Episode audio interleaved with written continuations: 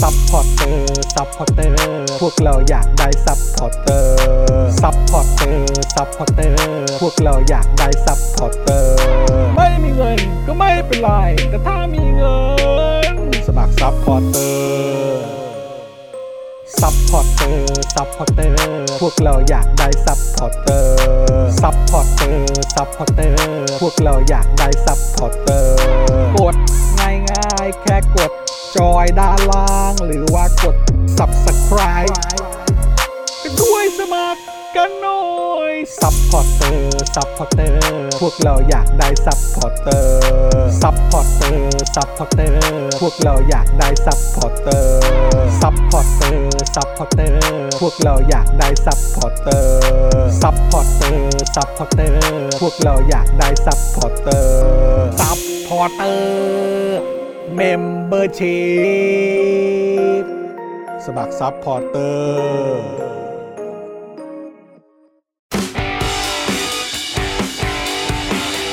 Daily t o p i c กกับจอห์นวินยู สวัสดีครับคุณผู้ชมครับนะฮะต้อนรับทุกท่านเข้าสู่ Daily Topics นะครับประจำวันที่ 24 มกราคม 2566 นะครับ อยู่กับผม จอห์นวินยูนะครับ แล้วก็แน่นอนนะครับ วันนี้อยู่กับเดอะเจนอักษรด้วยมาแล้ สวัสดีครับคุณผู้ชมครับ สวัสดีค่ะ สวัสดีครับนะฮะสวัสดีทุกทท่านเลยนะครับนะแล้วก็แน่นอนนะครับดูแลการไลฟ์แล้วก็ร่วมจัดรายการเรานะครับพี่บิวมุกควายนะครับ สวัสดีครับ สวัสดี ครับ บิว สวัส ค ดี รับ ครับ สวัสดีคุณผู้ชมทุกท่านด้วยนะครับ พี่บิว ครั หา บ ยเมื่อผยม จากเมื่อวานยังคะ โอเคขึ้นแล้วครับโอเค พี่บิวเพิ่มเสียงให้นิดนึงได้ไหมคะ ได้ ครับ เออ ขอบคุณค่ะ นะครับ คุณมิดเดิลเกรย์บอกว่าขับปอร์เช่แล้วมันฟินฟินๆนะฮะ ฟังซัพพอร์เตอร์ล้างหูหน่อย เฮ้ย อ๋อโอ้โห สุดยอด บึนบึนๆนะฮะ อย่าลืมเออถ้าถ้าถ้าเกิดว่าเป็นรถเก่งนี่เขาเบิ้ลเครื่องได้ไหม ได้ ได้ใช่ไหมฮะ ได้ อ่าโอเคครับ คุณสราวุธบอกว่าวันนี้ในสตูดิโอนะครับ ใช่ ผม ครับ นะฮะอ๋อทำไมล่ะครับอ๋อนี่พอโกนหนวดแล้วดูหน้าเด็กเหรอครับเนี่ย คุณจอนอายุ 20ปะเนี่ยหน้าเด็กมาก โอ้หน้าเด็กเลยอ้ายตายละอืม ก็อายุคือคือกั เอน อคือคือกันนะคะก็แบบ ใช่ รุ่นรุ่นๆเดียวกันนะฮะ ไม่หรอก ใช่ เนี่ยเพ ครั ราะ บผม ไฟมันโดนแล้วเธอแบบไร มันช่วยได้ฮะ มันช่วยได้จริงๆครับ ตอนนี้ Right ไฟนี่รอบได้จริงๆนะครับ ผมก็ปลาย 20 แล้วผมก็ 29 แล้ว อ่าครับผม ก็จัดกันหน่อยจัดกันหน่อย อ่าน นะครับ คุณผู้ชมครับเอ่อเดี๋ยวคือเมื่อวานนี้เนี่ยเราไปไลฟ์กันนอกสถานที่ที่บริเวณหน้าหอศิลป์กรุงเทพ ใช่ มา ครับ นะครับ แต่ว่าเมื่อสักครู่นี้นะครับน่าจะเมื่อชั่วโมงที่ผ่านมาเนี่ยก็มีเอ่อเจ้าหน้าที่ตำรวจใช่ไหม อืม ไปเอ่อไปเขาเรียกว่าอะไรไปแจ้ง ไปแจ้ง ไปแจ้งนะฮะ ไป เอ่อไปอ่านประกาศใช่ไหมครับ อ่านประกานฮศกับทางผู้ที่ไปร่วมกิจกรรม ใช่ พื้นที่แล้วก็บริเวณดังกล่าวด้วย ครับ นะครับว่าเอ่อเหมือนเอ่อไม่สามารถมาทำกิจกรรมตรงนี้ได้ เนื่องจากว่าไม่ได้ขอก่อน และขอให้สลายการชุมนุมทั้งหมดเหล่านี้ภายในเวลา 30 30 นาที อันนี้เหตุเกิดขึ้นประมาณเวลา 15นาฬิกา15 นาที อืม นะครับผม นะฮะก็ทำกันได้นะครับ ครับ นะฮะตอนนี้พรกฉุกเฉินก็ไม่มีนี่ อืม เออนะครับแล้วก็การชุมนุม ที่ เป็นการชุมนุมลักษณะของการมายืนกันเฉยๆอ่ะ ใช่ ก็ยังมีปัญหาเนอะ ใช่ อืม เราพูดได้เลยเพราะเมื่อวานเราก็ไปยืนกันอยู่ตรงนั้น มันมี ไได้ ปัญหาอะไรวะ เลย ใช่ มันมีปัญหาอะไรวะ อืม เออนะครับนะฮะสวัสดีทุกทท่านด้วยนะครับนะคุณซัมเมอร์นะครับสวัสดีนะครับ คุณซัมเมอร์มาเช็คว่ายังเป็นเมมเบอร์อยู่หรือเปล่ายังเป็นอยู่นะครับ เป็น โอ้โห ครับ นะฮะขอบพระคุณทุกท่านมากที่เป็นเมมเบอร์แล้วก็เป็นซัพพอร์เตอร์ให้กับพวกเราทั้งทาง YouTube แล้วก็ทาง Facebook ด้วยนะครับ ใช่ ครับ ะ นะฮะสวัสดีคุณพลอยรุ้งด้วยนะครับ สวัสดีครับ คุณนัทพลถามว่าใครอยู่เอ่อบนสุดพรีเมียร์ลีกคะ เอ้ย ทราบไหมคะ ก็ลิเวอร์พูลไงฮะ ถามทำไมอะ ลิเวอร์พูลเหรอ ลิเวอร์พูล ลิเวอร์พูลเหรอเออตอนนี้ก็ต้องก็ก็เออ ชอบชอบ ก็ ไอจีจอนเวลา ก็ให้เขาเถอะก็ให้เขาเถอะ วล ให้ ตอนนี้อา เอ ร์ อ เซนอลชนะเนี่ย เออครับผม แล้วก็จะกดเกม กูเกมกูเกมกูเกมกูเกมกูเกมเออ เกม รับ เอา ผม แค่นี้ก่อนแค่นี้ก่อนประมาณนี้ก่อน คบผแต่ว่าตอนนี้ไม่ใช่อาร์เซนอลครับ ตอนนี้เป็นลิเวอร์พูลครับ ใช่ครับ อันดับหนึ่งนะครับ ลิเวอร์พูล ผม ที่หนึ่งที่หนึ่ง นะฮะ เสมอครับ ที่หนึ่งในใจ ไม่ตกไม่ร่วงฮะ ไม่ตกไม่ร่วงครับ เป็นทีมเก่ง ๆครับผม ฮะ นะฮะเมฟขนาดนี้นะ คุณสุพันธ์นีสวัสดีนะครับนะฮะคุณดีฟชาโดด้วยนะครับ คุณธนาโนนนะครับ สวัสดีจากเบลเยียมจากคุณ I am f i l u ใช่ไหมฮะ ออกเสียงถูกหรือเปล่า Fit Lu เอ่ยนะครับ Lu สวัสดีคุณเบียร์ด้วยนะครับ เมื่อวานนี้เราก็ไปเจอกันเนาะ ใช่ เออนะครับโทโทษทีเมื่อวานอาจจะไม่ได้คุยกันเยอะเท่าไหร่นะครับ เมื่อวานกลับมาบ้านแล้วก็ยังบอกคุณไทนี่ว่า เอ้ย เราเราทักทายพูดคุยกับคุณเบียร์ เออ น้อยไปหน่อยปะวะ ใช่ แต่ ใช่ใช่เราจัดรายการอยู่ด้วย เข้าใจเข้าใจนะครับผม ต้องต้องขออภัยคุณเบียร์ด้วย ขออ นะค ภัย รับ ครับ เลยแบบว่าไม่ได้ไม่ได้คุยกันแบบว่า เอ่ออย่างเข้มข้นสักเท่าไหร่ ใช่แต่เมื่อ นะครับ วานเนี่ยชอบช็อตนี้มากเลยว่ามีคุณผู้ชมมา แล้วก็บอกว่าเนี่ยเราเป็น s u p p อร์เตอร์แล้วเอาชื่อมาให้เราดูว่าแบบเรา ใช่ ก็คือคนเนี้ย ใช่ เราว่าเป็น ใช่ วิธีที่ ใช่ ดีมากเลยนะคุณผู้ช มว่าแบบเราคือคนนี้นะ ถูกต้อง อะไรอ ถู ย่าง ก เงี้ย ต้อง แล้วนะก็ออก ครั มา บ คุณธนพจน์ปะ ใช่ เออ เพราะเพราะเวลาเราเห็นเราจัดรายการเราก็จะเห็นชื่อคุณผู้ชมตลอดแล้วมันมันจำได้อะแค่แค่บอกว่าเนี่ยเราชื่อคน ใช่ นี้ ใช่ นะ ใช่ อะไรอย่า คื ง อ เงี้ย เหมือนพอเราเห็นเอ่อชื่อที่เป็นเอ่อ ใน แล้วแล้วแล้วมันอยู่ใน account ในช่องคอมเมนต์น่ะ ครับ คือตาเรามันจะจำได้ทันทีเลยอะ ใช่ ครับ ว่าอ๋ออันนี่คือที่เราเห็นกันอยู่ประ ใช่ จำดีหว่าเออ แต่ว่าถ้า นะครับ เกิดว่าคุณธนพจน์ดูอยู่เนี่ยก็ต้องบอกกันเลยนะครับว่าเอ่อเราเนี่ยอิจฉาร่างกายคุณธนพจน์นะครับ อืม เพราะว่าคุณธนพจน์นี่ฟิตแอนด์เฟิร์มมาก ใช่ ฟิตแอนด์เฟิร์มตัวสูงนะครับ ตัวสูงหุ่นดี บิวคะบิว ค คะ รับผมอืม จริ ง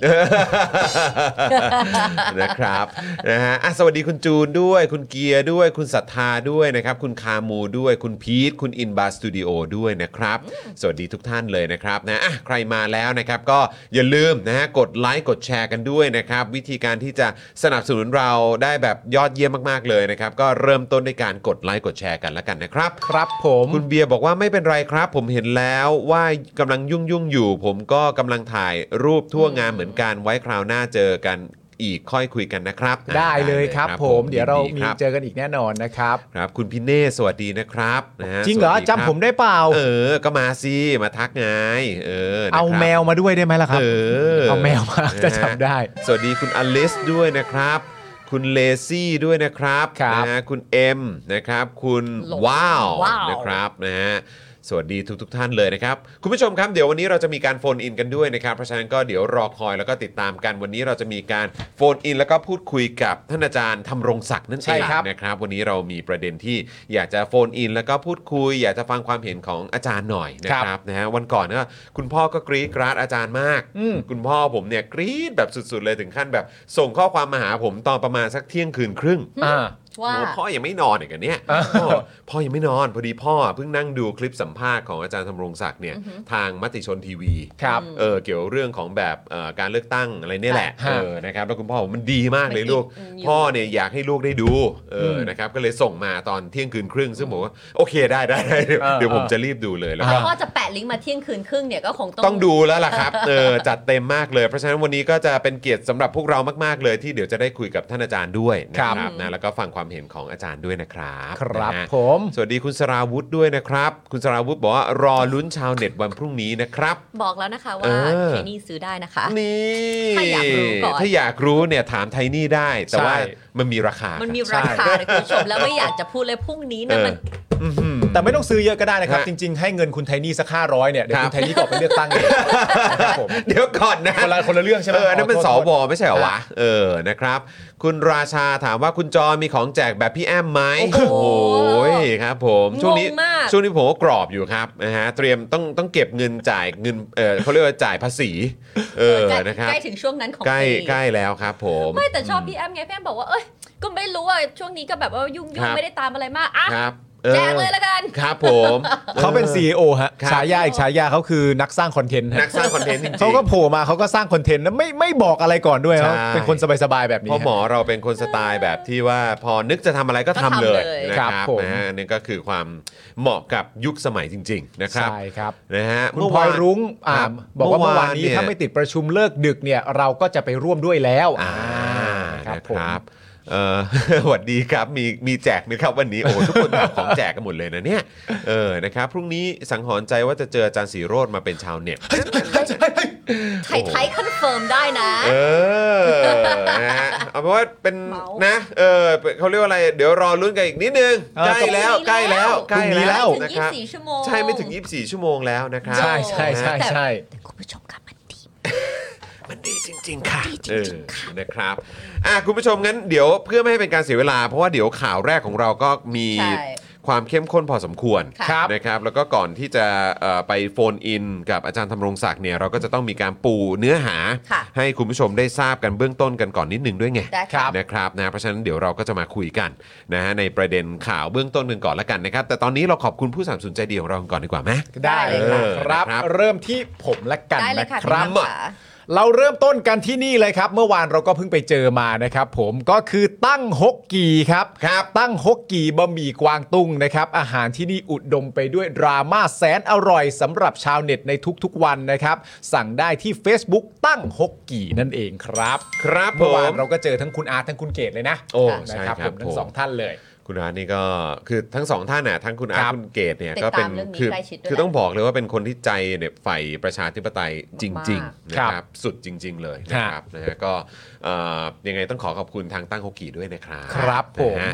อ่ะงั้นต่อกันเลยนะครับนะสำหรับน้ำว้าพาวเดอร์นั่นเองนะครับผงกล้วยน้ำว้าดิบออร์แกนิก ตราน้ำว้าครับบรรเทาอาการกรดไหลย้อนอย่างได้ผลนะครับ พร้อมเสริมพรีไบโอติก ให้จุลินทรีย์ที่ดีในลำไส้ เพื่อภูมิคุ้มกันร่างกายที่ดีนะครับ มาพร้อมกับโปรโมชั่นต้อนรับตรุษจีนนะครับนะ เฮ้ คุณ ย ผู้ชมนะฮะ เมื่อซื้อครบ 600 บาทครับ รับอ่างเปานะครับส่วนลด 50 บาทไปเลยทันทีนะครับ โปรโมชั่นนี้นะครับ เฉพาะการสั่งซื้อผ่านช่องทางออนไลน์เท่านั้นนะครับนะฮะตั้งแต่วันนี้ อุ้ย มัน โอ้ เลย จริง แล้ว ๆ เลยแล้วเนอะ ใช่ แต่ว่าผมคิดว่า อาจจะมี เอาจจะมีอะไรพิเศษที่มอบให้ได้ด้วยเหมือนกันนะครับนะฮะก็เอ่อสั่งกันได้เลยนะครับทาง Facebook น้ำว้าเผาเดินนั่นเอง ก็ลอง นะครั ทั บ กไปถามได้เลย ใช่ ครับ ครับผ ผม มนะนะคะ ฮะ ซึ่งตอนนี้เดี๋ยวสีจะต้องไปที่ห้างเพราะว่าหมดแล้ว เอ้า เดี๋ยว ก็ต้องไปสั่งแล้วสิ เดี๋ยวก เอ ด อ ย้อน ครับ จะมา ครับผม ค่ะ เออเดี๋ยวถ้าเกิดมาเนี่ยคนนี้หนักแน่ ใช่ครับ คนลำบาก เพราะเขา คือนี่ไง ถูกต้องครับผม ต้องต้องไปรีบจัดการ ถูก ให้ ต้อง นะคะ ครับถูกต้องครับ ะตามมาด้วยอีกหนึ่งอย่างเลยนะคะ ที่จริงๆเนี่ยคนยุคใหม่เนี่ยมันไม่มีไม่ได้แล้ว เพราะทุกคนก็ใช้แท็บเล็ตอะไรกันหมดอะเนาะ อืมครับ นั่นก็คือ XP Pen นะคะเมาส์ปากการะดับโปรเขียนลื่น คมชัดทุกเส้น เก็บครบทุกรายละเอียดในราคาเริ่มต้นไม่ถึงพันนะคะ ดูข้อมูลเพิ่มเติมได้ที่เพจของ XP Pen ค่ะ ถูกต้องค ครั รับบ ผ ผม ม แวะเวียนกันเข้าไปได้เลยนะครับ XP Pen เขามาพร้อมกับผลิตภัณฑ์ใหม่ ๆ นะครับ ใช่ นะแล้วก็โอ้โหราคาเริ่มต้นไม่ถึงพันน่ะ ใช่แล้วมันแบบ เจ๋งอะ มันมีหลายแบบตั้งแต่ starter จนถึงแบบโปรไปเล ถูก ย ต้ ใช่ องครับถูกต้องครับ เข้าไปดูรีวิวในเพจก่อนก็ได้นะครับ ค่ะ ณ ครับ ผู้ช ผม ครับ ไปส่อง ะฮะ กันได้ครับไปส่อง จะได้รู้ กัน ว่าอันไหนน่าจะเป็นเอ่อในอันที่คุณผู้ชมต้องการ ถูก นะครับผมลองไปเลือกกันดูได้นะครับ ครับ เราต่อกันที่จินตรักษณ์คลินิกครับ ผมจมูกพัง เบี้ยวทะลุระเบิดมาจากไหนนะครับ มาให้หมอเชษฐ์แก้ให้ได้หมดทุกรูปแบบครับ เขาเนี่ยคือคนที่โรงพยาบาลทั่วไทยโยนงานยากมาให้เสมออันนี้รู้กันเฉพาะคนในวงการนะครับ เทปจริงนะครับเรื่องซเอ่อเรื่องซ่อมจมูกพังนะครับ ต้องหมอเชษฐ์จินตรักษณ์คลินิกครับสอบถามได้ที่ Facebook จินตรักษณ์คลินิกที่ขึ้นอยู่ทางด้านข้างนี้แล้วครั หมอบ เชษ เทพจริง ๆ ครับ เท เทพ พ ฮะ จริง ๆ นะครับนะเรื่องนี้เขารู้กันเฉพาะคนในวงการนะครับ ครับ นะ ผม ฮะสวัสดีคุณวสุด้วยนะครับทักทายมาจากโตเกียวนะครับ สวัสดีครับ คุณมินิบอกว่าเมื่อวานสุดยอดครับเหมือนได้ไปรวมพลังชาวเน็ต เออ นะครับ มากันเพียบเลยนะครับ ใช่ครับ อ่ะ แล้วก็แน่นอนนะครับ กับอีกหนึ่งผลิตภัณฑ์นะครับ ที่ตอนนี้ อ้าว นี่ล็อตใหม่มาแล้วครับ เอาเลย นะฮะสำหรับเฟรนชิกน้ำพริกหนังไก่เกรดพรีเมียม รสชาติจัดจ้านถึงเครื่องถึงใจนะครับ สั่งได้เลยนะครับ ทางไลน์ at f r e n c h i k นั่นเองนะครับ ส่งฟรีทุกบ้านนะครับ ครับผม แอดมินตอบตลอดเวลา ครับนะฮะ ไม่ต้องห่วง ครับผมอย่างไวเลยครับ แล้วก็ถ้าเกิดว่าใครแบบอยู่ในพื้นที่กรุงเทพมหานคร แล้วก็แบบรู้สึกแบบโอ้ยอดรนทนไม่ไหว อยากจะทานแบบทันทีเลยนะภายในแบบ 1 ชั่วโมงอะไรแบบเนี้ยก็สั่ง Grab ได้นะ ใช่ เออสั่ง โอ้ยมารับ Messenger เลย ได้ โอ้ ใช่ครับผมถูกต้อง เดี๋ยวแป๊ นะ บ ครับ นึงนะ ฮะ ขอสั่งก่อน อ๋อ เราอยู่นี่ เราหยิบไปเลยก็ได้ อยู่ตรงนี้เออ อ่ะ แหม่ CEO ก็ถาม ค่ะ เขาถาม CEO ถาม เขา CEO เออ CEO เขาพร้อมตอบอยู่ ที่บ้านโจทย์แล้ว เออ เดี๋ยวต้อง นะครับ สั่งไว้ ต้องรีบ นะคะ ต้องรีบต้องมีติดบ้านไว้ นะคะ กับอีกหนึ่งอย่างเลยนะคะที่จริง ๆ เราสามคนก็ขาดไม่ได้นั่นก็คือกาแฟ ครับ Oasis Coffee โอ้ย ครับ พรีเซนเตอร์ดีจัง อืมเขาเรียกว่าเป็นแบรนด์ a m b a s s a d o r โอ้โห คนนี้เขาเมนูโปรดเขาก็ถือไว้ฮะ ครับผม จะไม่ปล่อยเด็ดขาด ค นะ รับ คนถ่ายรูป ผม เก่ง ๆ นะ ค ค รั น บ สวยน่าดูเลย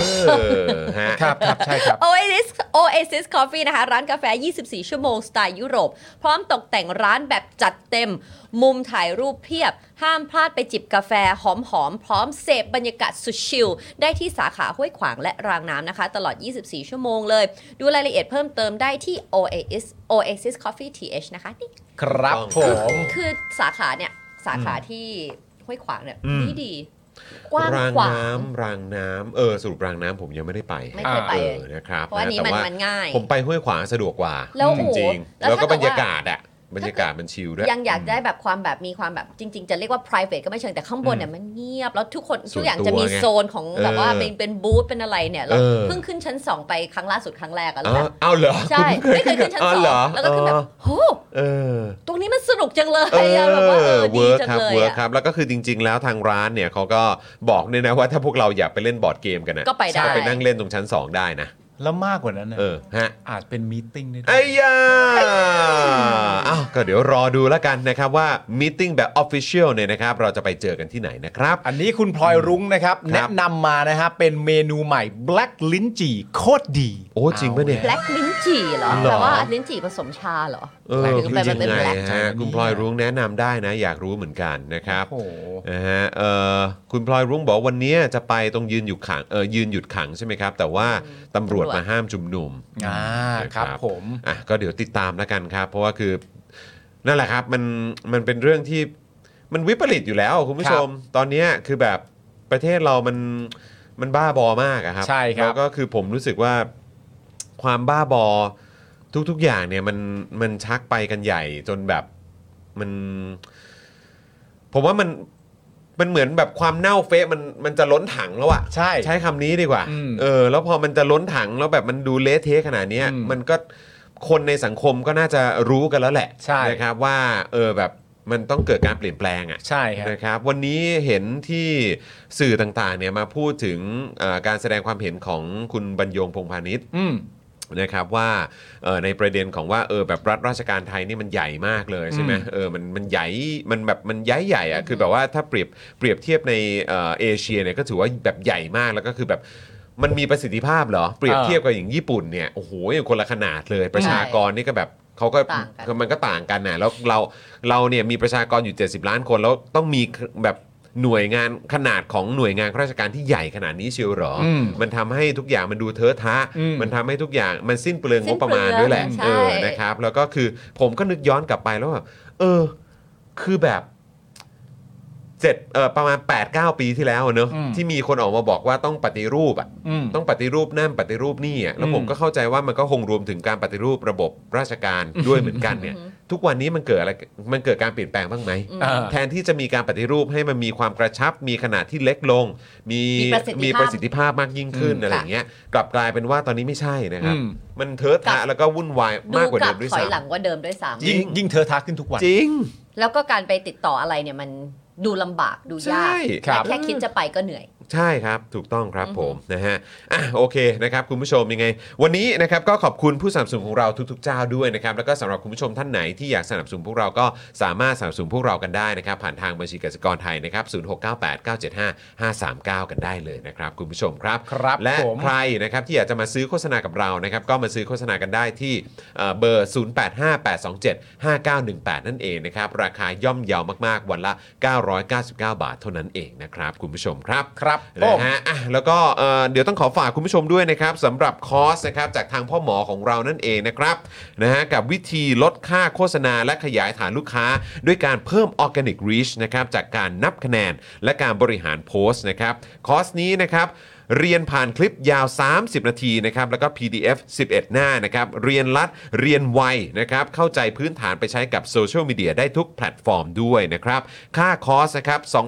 2,999 บาทนะครับ ทักแชทนะครับ แล้วก็ส่งข้อความไปหาพ่อหมอได้เลยนะครับ ด้วยการ Search นะครับนะฮะค้นหา Facebook Page นะครับคอร์สแก้ปัญหานั่นเอง หรือว่าอย่างที่บอกไปครับ โทรมาที่เบอร์นี้ได้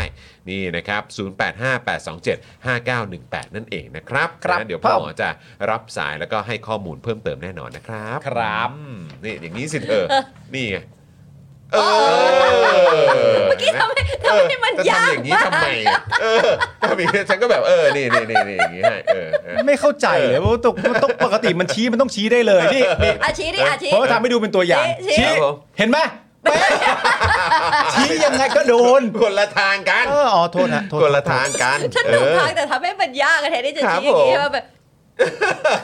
ก็คุณผู้ชมไม่เห็นไงก็จะมาอ้อมมาอย่างนี้ ค คุณคุณกิติยาดาบอกว่าปีที่แล้วเนี่ยได้มีโอกาสเข้าไปทำงานในหน่วยงานราชการเหมือนอยู่ในโลกคู่ขนานอึ้งมากทำแบบนี้ได้ด้วยเหรอ หัวหน้าหน่วยงานสามารถย้ายผออหน่วยงานหนึ่งไปอีกหน่วยงานหนึ่งได้เลย งงมาก อ่า อืมนะครับ คุณกิติยาดาถามว่ามันปกติ เหรอคะ อ่า Is this normal ผมก็คงต้องถามเอ่อคุณผู้ชมที่ทำงานอยู่ในหน่วยงานราชการเนี่ยแหละครับ ว่า ครับ มันปกติแหละครับ อืม เออผมคิดว่าคือข้าราชการน้ำดีอ่ะมีอยู่แล้วแหละ ใช่ นะครับนะแต่ว่าเอ่อตอนนี้เนี่ยมันมันสเปซสปะมันเละเทะไปหมดนะครับ แล้วก็พอแบบเหมือนผู้มีอำนาจสูงสุดที่ยึดอำนาจเข้ามาใช่ไหมครับ แล้วก็ยังคงอยู่ในอำนาจได้จนถึงทุกวันนี้เนี่ยมันก็คงจะเป็นตัวอย่างที่ไม่ดี ค่ะ นะครับให้กับข้าราชการที่เขามองว่าอ่ะเห็นไหมข้างบนเขายังทำได้เลย เออ แล้วทำไม กูจะทำไม่ได้ อืม ใช่ไหมครับอืมนะฮะเพราะฉะนั้นก็คนเหล่านี้แหละนะครับที่เราต้องจับตามองดู แล้วก็ต้องคอยเช็คบินกันทีหลังด้วยนะครับ ครับผม นี่ไงที่คุณบรรยงพงพาณิชย์เขาเอ่อมามาเหมือนแบบอัปเดตนะครับ อ่าน นะฮะคือ คุณบรรยงพงพาณิชย์นะครับจากเอ่อเกียรตินากินพัทระเนี่ยนะครับบอกว่า 10 ปีที่ผ่านมาเนี่ยไทยเนี่ยโตช้าเฉลี่ยปีละ 3% อ่า ชาติอื่นเนี่ยเฉลี่ยอยู่ที่ 6-10% เราเท่าไหร่ นะ นะ ค คะ รับนะฮะ สาม เอ่อของเราแค่ 3%ครับ โอ้โห ประเทศพัฒนาแล้วเนี่ยพิสูจน์แล้วนะครับว่าอำนาจรัฐมากเกินไปเนี่ยสิ่งที่ตามมามันก็คือคอร์รัปชันใช่ไหมครับ เพราะฉะนั้นประเทศที่พัฒนาแล้วเนี่ยที่ดูเป็นตัวอย่างก็อย่างญี่ปุ่นไงใช่ไหมครับ มีข้าราชการ 5 0 0 0 0 0 คน จากประชากรทั้งหมด 130 ล้านคน ครับ แต่ไทยนะครับมีข้าราชการ 2.2 ล้านคน อ่า ประชากร 67 ล้านคน อืม ภาครัฐไทยใช้งบบริหารมากที่สุดในเอเชีย คิดเป็น 8%ต่อ GDP นะครับ อืม ว้าว อืม เข้าใจไหมฮะ เอาไปแล้ว แล้ววันก่อนเนี่ยที่คุยกับอาจารย์วินัยใน Daily Topics Exclusive เนี่ยที่ อ่า เราคุยกันในแง่ของเรื่องการปลอม งานวิชากาง าร นวิชาการอะไรต่างๆ ใช่ไหมแล้วก็คือจริง ๆ แล้วเนี่ยเราก็พูดก่อนหน้านั้นเกี่ยวเรื่องของงบประมาณ R&D อ่า Research and Development Development ใช่ไหม อ่า เออนะครับซึ่งก็เอ่อมันมันมีความสำคัญมาก ๆ เลย อืม เอ่อกับพวกของงานวิจัยอ่าการคิดค้นการพัฒนาอะไรต่างๆ เพื่อเพื่อให้เกิดการพัฒนามากยิ่งขึ้น ใช่ ให้เกิด ไม่อยู่กับที่ มูลค่าเพิ่มอะ ใช่ value added เข้าไปอ่ะ ใช่ ไม่ว่าจะเป็นเรื่องอะไรก็ตาม ค่ะ ใช่ไหมครับนะอาจจะเป็นนวัตกรรมเกี่ยวกับเรื่องของผลิตภัณฑ์ส่งออกอะไรของเราก็ว่านไป อ่า อาจจะเป็นแบบพวกเอ่อสินค้าการเกษตรก็ได้ หรือว่าสิ่งที่แบบบ้านเราก็ทำกันอยู่แล้ว อ่า อะ่ะแต่มันควรจะมีการวิจัยเพิ่มเติมมากยิ่ง ค่ะ ขึ้น มีการพัฒนากันมากยิ่งขึ้น เพื่อยกระดับแล้วก็เพิ่มมูลค่าเข้าไปอีก อืม คราวนี้เนี่ยเราคุยกันในแง่ของว่างบ R&D ที่ถูกใช้เมื่อเทียบกับ GDP อืม เพราะฉะนั้นไม่ใช่แค่งบประมาณ R&D เฉพาะของฝั่งภาครัฐนะ ค่ะ อืม แต่อันเนี้ยพูดถึง as ทั้ a งหมด whole อ่ ว่าทั้งประเทศเนี่ยมีการเอาเงินเนี่ยมาลงทุนในเรื่องของ R&D เนี่ย เท่า เท่า ไห ไห ร่ ร่ อืม ซึ่งเอ่อปีล่าสุดเนี่ยอยู่ที่ 0.5%ของ อ่าฮะ GDP อ่าฮะ นี่ไง ศูนย์จุดห้า นี่คือทั้งหมด เลย 0.5%ของ GDP อ่า ที่ใช้ไปกับงบประมาณเกี่ยวกับ ในการ เรื่องของ พัฒนา R&D อ่า ทั้งภาครัฐและเอกชน อ่า แต่อันเนี้ยแค่งบประมาณที่ใช้กับภาคเอกเอ่อภาครัฐ หรือว่าพวกข้าราชการอย่างเดียวเนี่ย เราใช้ถึง 8%เลยนะครับ แต่งบที่จะพัฒนาเพื่อยกระดับ เออ เรายกระดับประเทศ เอ อยู่ อ ที่ 0.5% 0.5%ครับ ก็ไม่น่าล่ะ เพราะฉะนั้นมันมัน แต่มันสะท้อนให้เห็นจริงๆ มันสะ ป่ะ ท้อนให้เห็นอยู่ มัน แล้ว เห็น คุณ เลย ผู้ชม ว่า ว่าแบบไอ้ อ๋อ เหี้ยอะไรวะ ไม่ เนี่ย น่าล่ะ เรา เออ มองไปทางนี้ทางนี้เราถึงย่ำอยู่กับที่ในขณะที่คนอื่นเขา ไปกันแล้ว ถึงไหนถึงถูกไหนแล้ว ต้อง อะ ครับผมเพราะว่า 0.5%เปอร์เซ็นต์ 0.5%ครับนะฮะ ว้าว ก็นั่นแหละครับคุณผู้ชม ก็เป็นข้อดีนะครับ จะได้มี room to improvement นะค ครั รั บบ ผม เริ่มต้นตรงนี้แล้วก็จะได้มีอะไรอีกเยอะแยะในการที่จะไปต่อครับผมเป็นไง การมองโลก เศร้าจังเลย การย่ำอยู่กับที่จริงๆ ก็ไม่ใช่เรื่องไม่ดีนะค ค รั รั บบ ผม อย่าง นะฮะ อย่างผมอย่างเงี้ยการย่ำอ ครั ยู่ บ กับที่ที่เดียวคือย่ำอยู่บนเอ่อความรักที่ผมมีต่อไทนี่ ก็ถือว่าก็ถือว่ามันมันก็มันก็ไม่ได้ผิดเนี่ย ครับ มัน ครับ ก็อาจจะออกในรูปแบบที่งดงามก็ได้ ครับผมครับผม ขอบคุณครับ นี่ไทนี่แบบเออเออเออรักนะรักนะรักนะ ใช่ใช่ รักนะ ใช่ รักนะรักนะ เขาแกล้งไปงั้นแหละไอ้ที่กูพูดนี่เขา ครับ เขิน อ๋อ นะ เขาเขิน เขาเขินแต่เขาต้องแกล้งเป็นแบบว่าเฮ้ยออกออกลูกแอคเป็นแบบไม่สนใจดีกว่าอะไรเงี้ยคือแอคไม่สนใจนี่แอคทำเป็นคอนเทนต์นะ เอ เอ อ อ แอคทำเป็นคอนเทนต์ จริง ๆ ในใจนี่สั่นแบบหู โอ้ นี่เลย ยแบบนะโอ้โห มึงดูมึงก็รู้สึก รู้เลย เออ รู้เล มึงดู ย มึงก็รู้สึกเดียหน้าแดงไปหมดแล้วเนี่ย อ่ะก็ เห็นไหม ปาเฮ้ยแบบ หน้าแดงเพราะว่าฉันใช้ชื่อ I see it at night. บิวก็ไปส่ง เสริมเขาอีก เอออ่ะก็ แก้ เนี่ย ม แหละ ฉันแดงเพราะฉันใช้เชื่อใช้ เป็นเป็นการตอกย้ำด้วยไง ใช่ ว่าเดี๋ยวว่าเนี่ยก็ไม่ใช่แค่ดึกดึกๆงานดีตอนนี้ก็งานดี ใช่ ดูดิคนไรอายปากแดงเลยดิ เดี๋ยวเดี๋ยวเดี๋ยว อ๋อไม่ใช่ เดี๋ยว ไม่ใช่ ไม่ใช่ไม่ใช่ไม่ใช่ไม่ใช่อ๋อ ครับอันนี้ลิฟต์ฮะอันนี้ลิฟต์นะฮะ เออ ข้างรักไปอีท ไม่ใช่ เออนะครับอ่ะคุณผู้ชมนะครับ เดี๋ยวเราเข้าข่าวเกี่ยวกับเรื่องของทางพม่าก่อนดีกว่า ครับ โอ้เพื่อนรัก ใช่ครับนะฮะเพราะว่าเดี๋ยวเราจะต้องเอ่อเข้ามาเอ่อเดี๋ยวจะต้องต่อกันด้วยข่าวของสวกันด้วย ได้เลย นะครับก่อนที่จะมีการโฟนอินกัน ครับ เอาเลยไหม น คะ รับแต่อ่ะเดี๋ยวเราเข้ากันเลยดีกว่านะครับ โอเค ใน ค่ะ ประเด็นของผู้นำกองทัพไทยนะครับแล้วก็พม่าเนี่ยนะครับ ครับ เจอกันครั้งแรกนะครับหลังรัฐประหารครับ อืม นะฮะผู้สังเกตการเผยนะครับว่าพม่าเนี่ยหวังส่งสัญญาณว่าไม่ได้ถูกโดดเดี่ยวครับ ก็ภาพมันชัดเจนใช่ไหม เธอเว้นวักเมื่อกี้ว่าเจอกันครั้งแรก ครั้งแรก เป็นครั้งแรก ครั้ง ที่ได้กลับ แร มาก เจอกัน หลังรัฐประหาร หลังจาก นะ ห่างหายกันมา ครับ นาน ผม เป็นการเจอกันแบบ ครับ ดุดัน ครับ จุดจันทร์ อืม อ่ะ นะฮะนี่คือหมายว่าคือเจอครั้งแรก แต่คือที่ผ่านมามียกหูโทรหากันบ้างหรือเปล่าวะ อันนี้ไม่แน่ใจ อยากรู้เหมือนกัน ไม่ แต่นี่คือ face to face อ่ะ ไม่รู้มี เป็น อีมง เป็น อีเมลอะไรต่างกันนะ แต่คือรอบเนี้ยเช็คแฮนด์กันออกสื่อเลยครับ ใช่ ถ่ายรูป โอ้โห คือผมเห็นแล้วแบบ อื้อหือกูนี่แบบเหนื่อยใจจริง ใช่ แล้วแบบการที่จบท้ายว่าพม่าหวังส่งสัญญาณว่าไม่ได้ถูกโดดเดี่ยว แล้วแบบจับมือกับพี่พี่ไทยเนี่ยแบบโอ้โห ๆ คือก็โดดเดี่ยวไปเฮ้อะถ้าเกิดจับมือกับประเทศไทยอ่ะ เออ ครับผม ก็ก็ยังโดดเดี่ยวเหมือนเดิมนะฮะ ใช่ ยังเห็นเหมือนเดิคมรับผนะฮะ ม คือเมื่อวันที่ 20 มกราคมที่ผ่านมานะครับพลเอกที่มีชื่อว่าเฉลิมพลศรีสวัสดิ์เนี่ยนะฮะ ครับ ผู้บัญชาการทหารสูงสุดนะครับได้เดินทางไปพบกับมินอองหลายครับ ผู้บัญชาการทหารสูงสุดของเมียนมาและหัวหน้าคณะรัฐประหารนะครับ โอ้โห เขียนมาครบนะ นี่คือเป็นทั้งหัวหน้าเหมือนเอาเอาง่ายๆคือเป็นหัวหน้ากองทัพด้วย เออ แล้วก็เป็นเนี่ยแหละ เออ เหมือนคนที่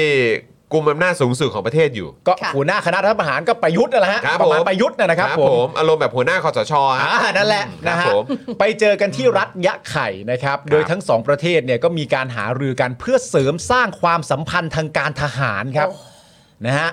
และก็แก้ไขปัญหาชายแดนด้วยนะครับ ครับ ขณะที่สื่อนะครับมีการรายงานว่าการพบกันครั้งนี้เนี่ยนะครับทางเมียนมาเนี่ยกำลังจะส่งสัญญาณให้นานาประเทศเห็นว่าประเทศเมียนมาไม่ได้ถูกโดดเดี่ยวครับ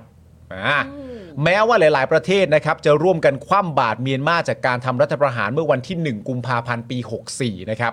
ทั้งนี้ครับในเอกสารข่าวเผยแพร่ของกองทัพไทยนะครับ ระบุว่าแบบนี้ครับ คุณผู้ชมช่วยกันแปลด้วยนะครับ ว่ามันแปลว่าอะไรนะครับ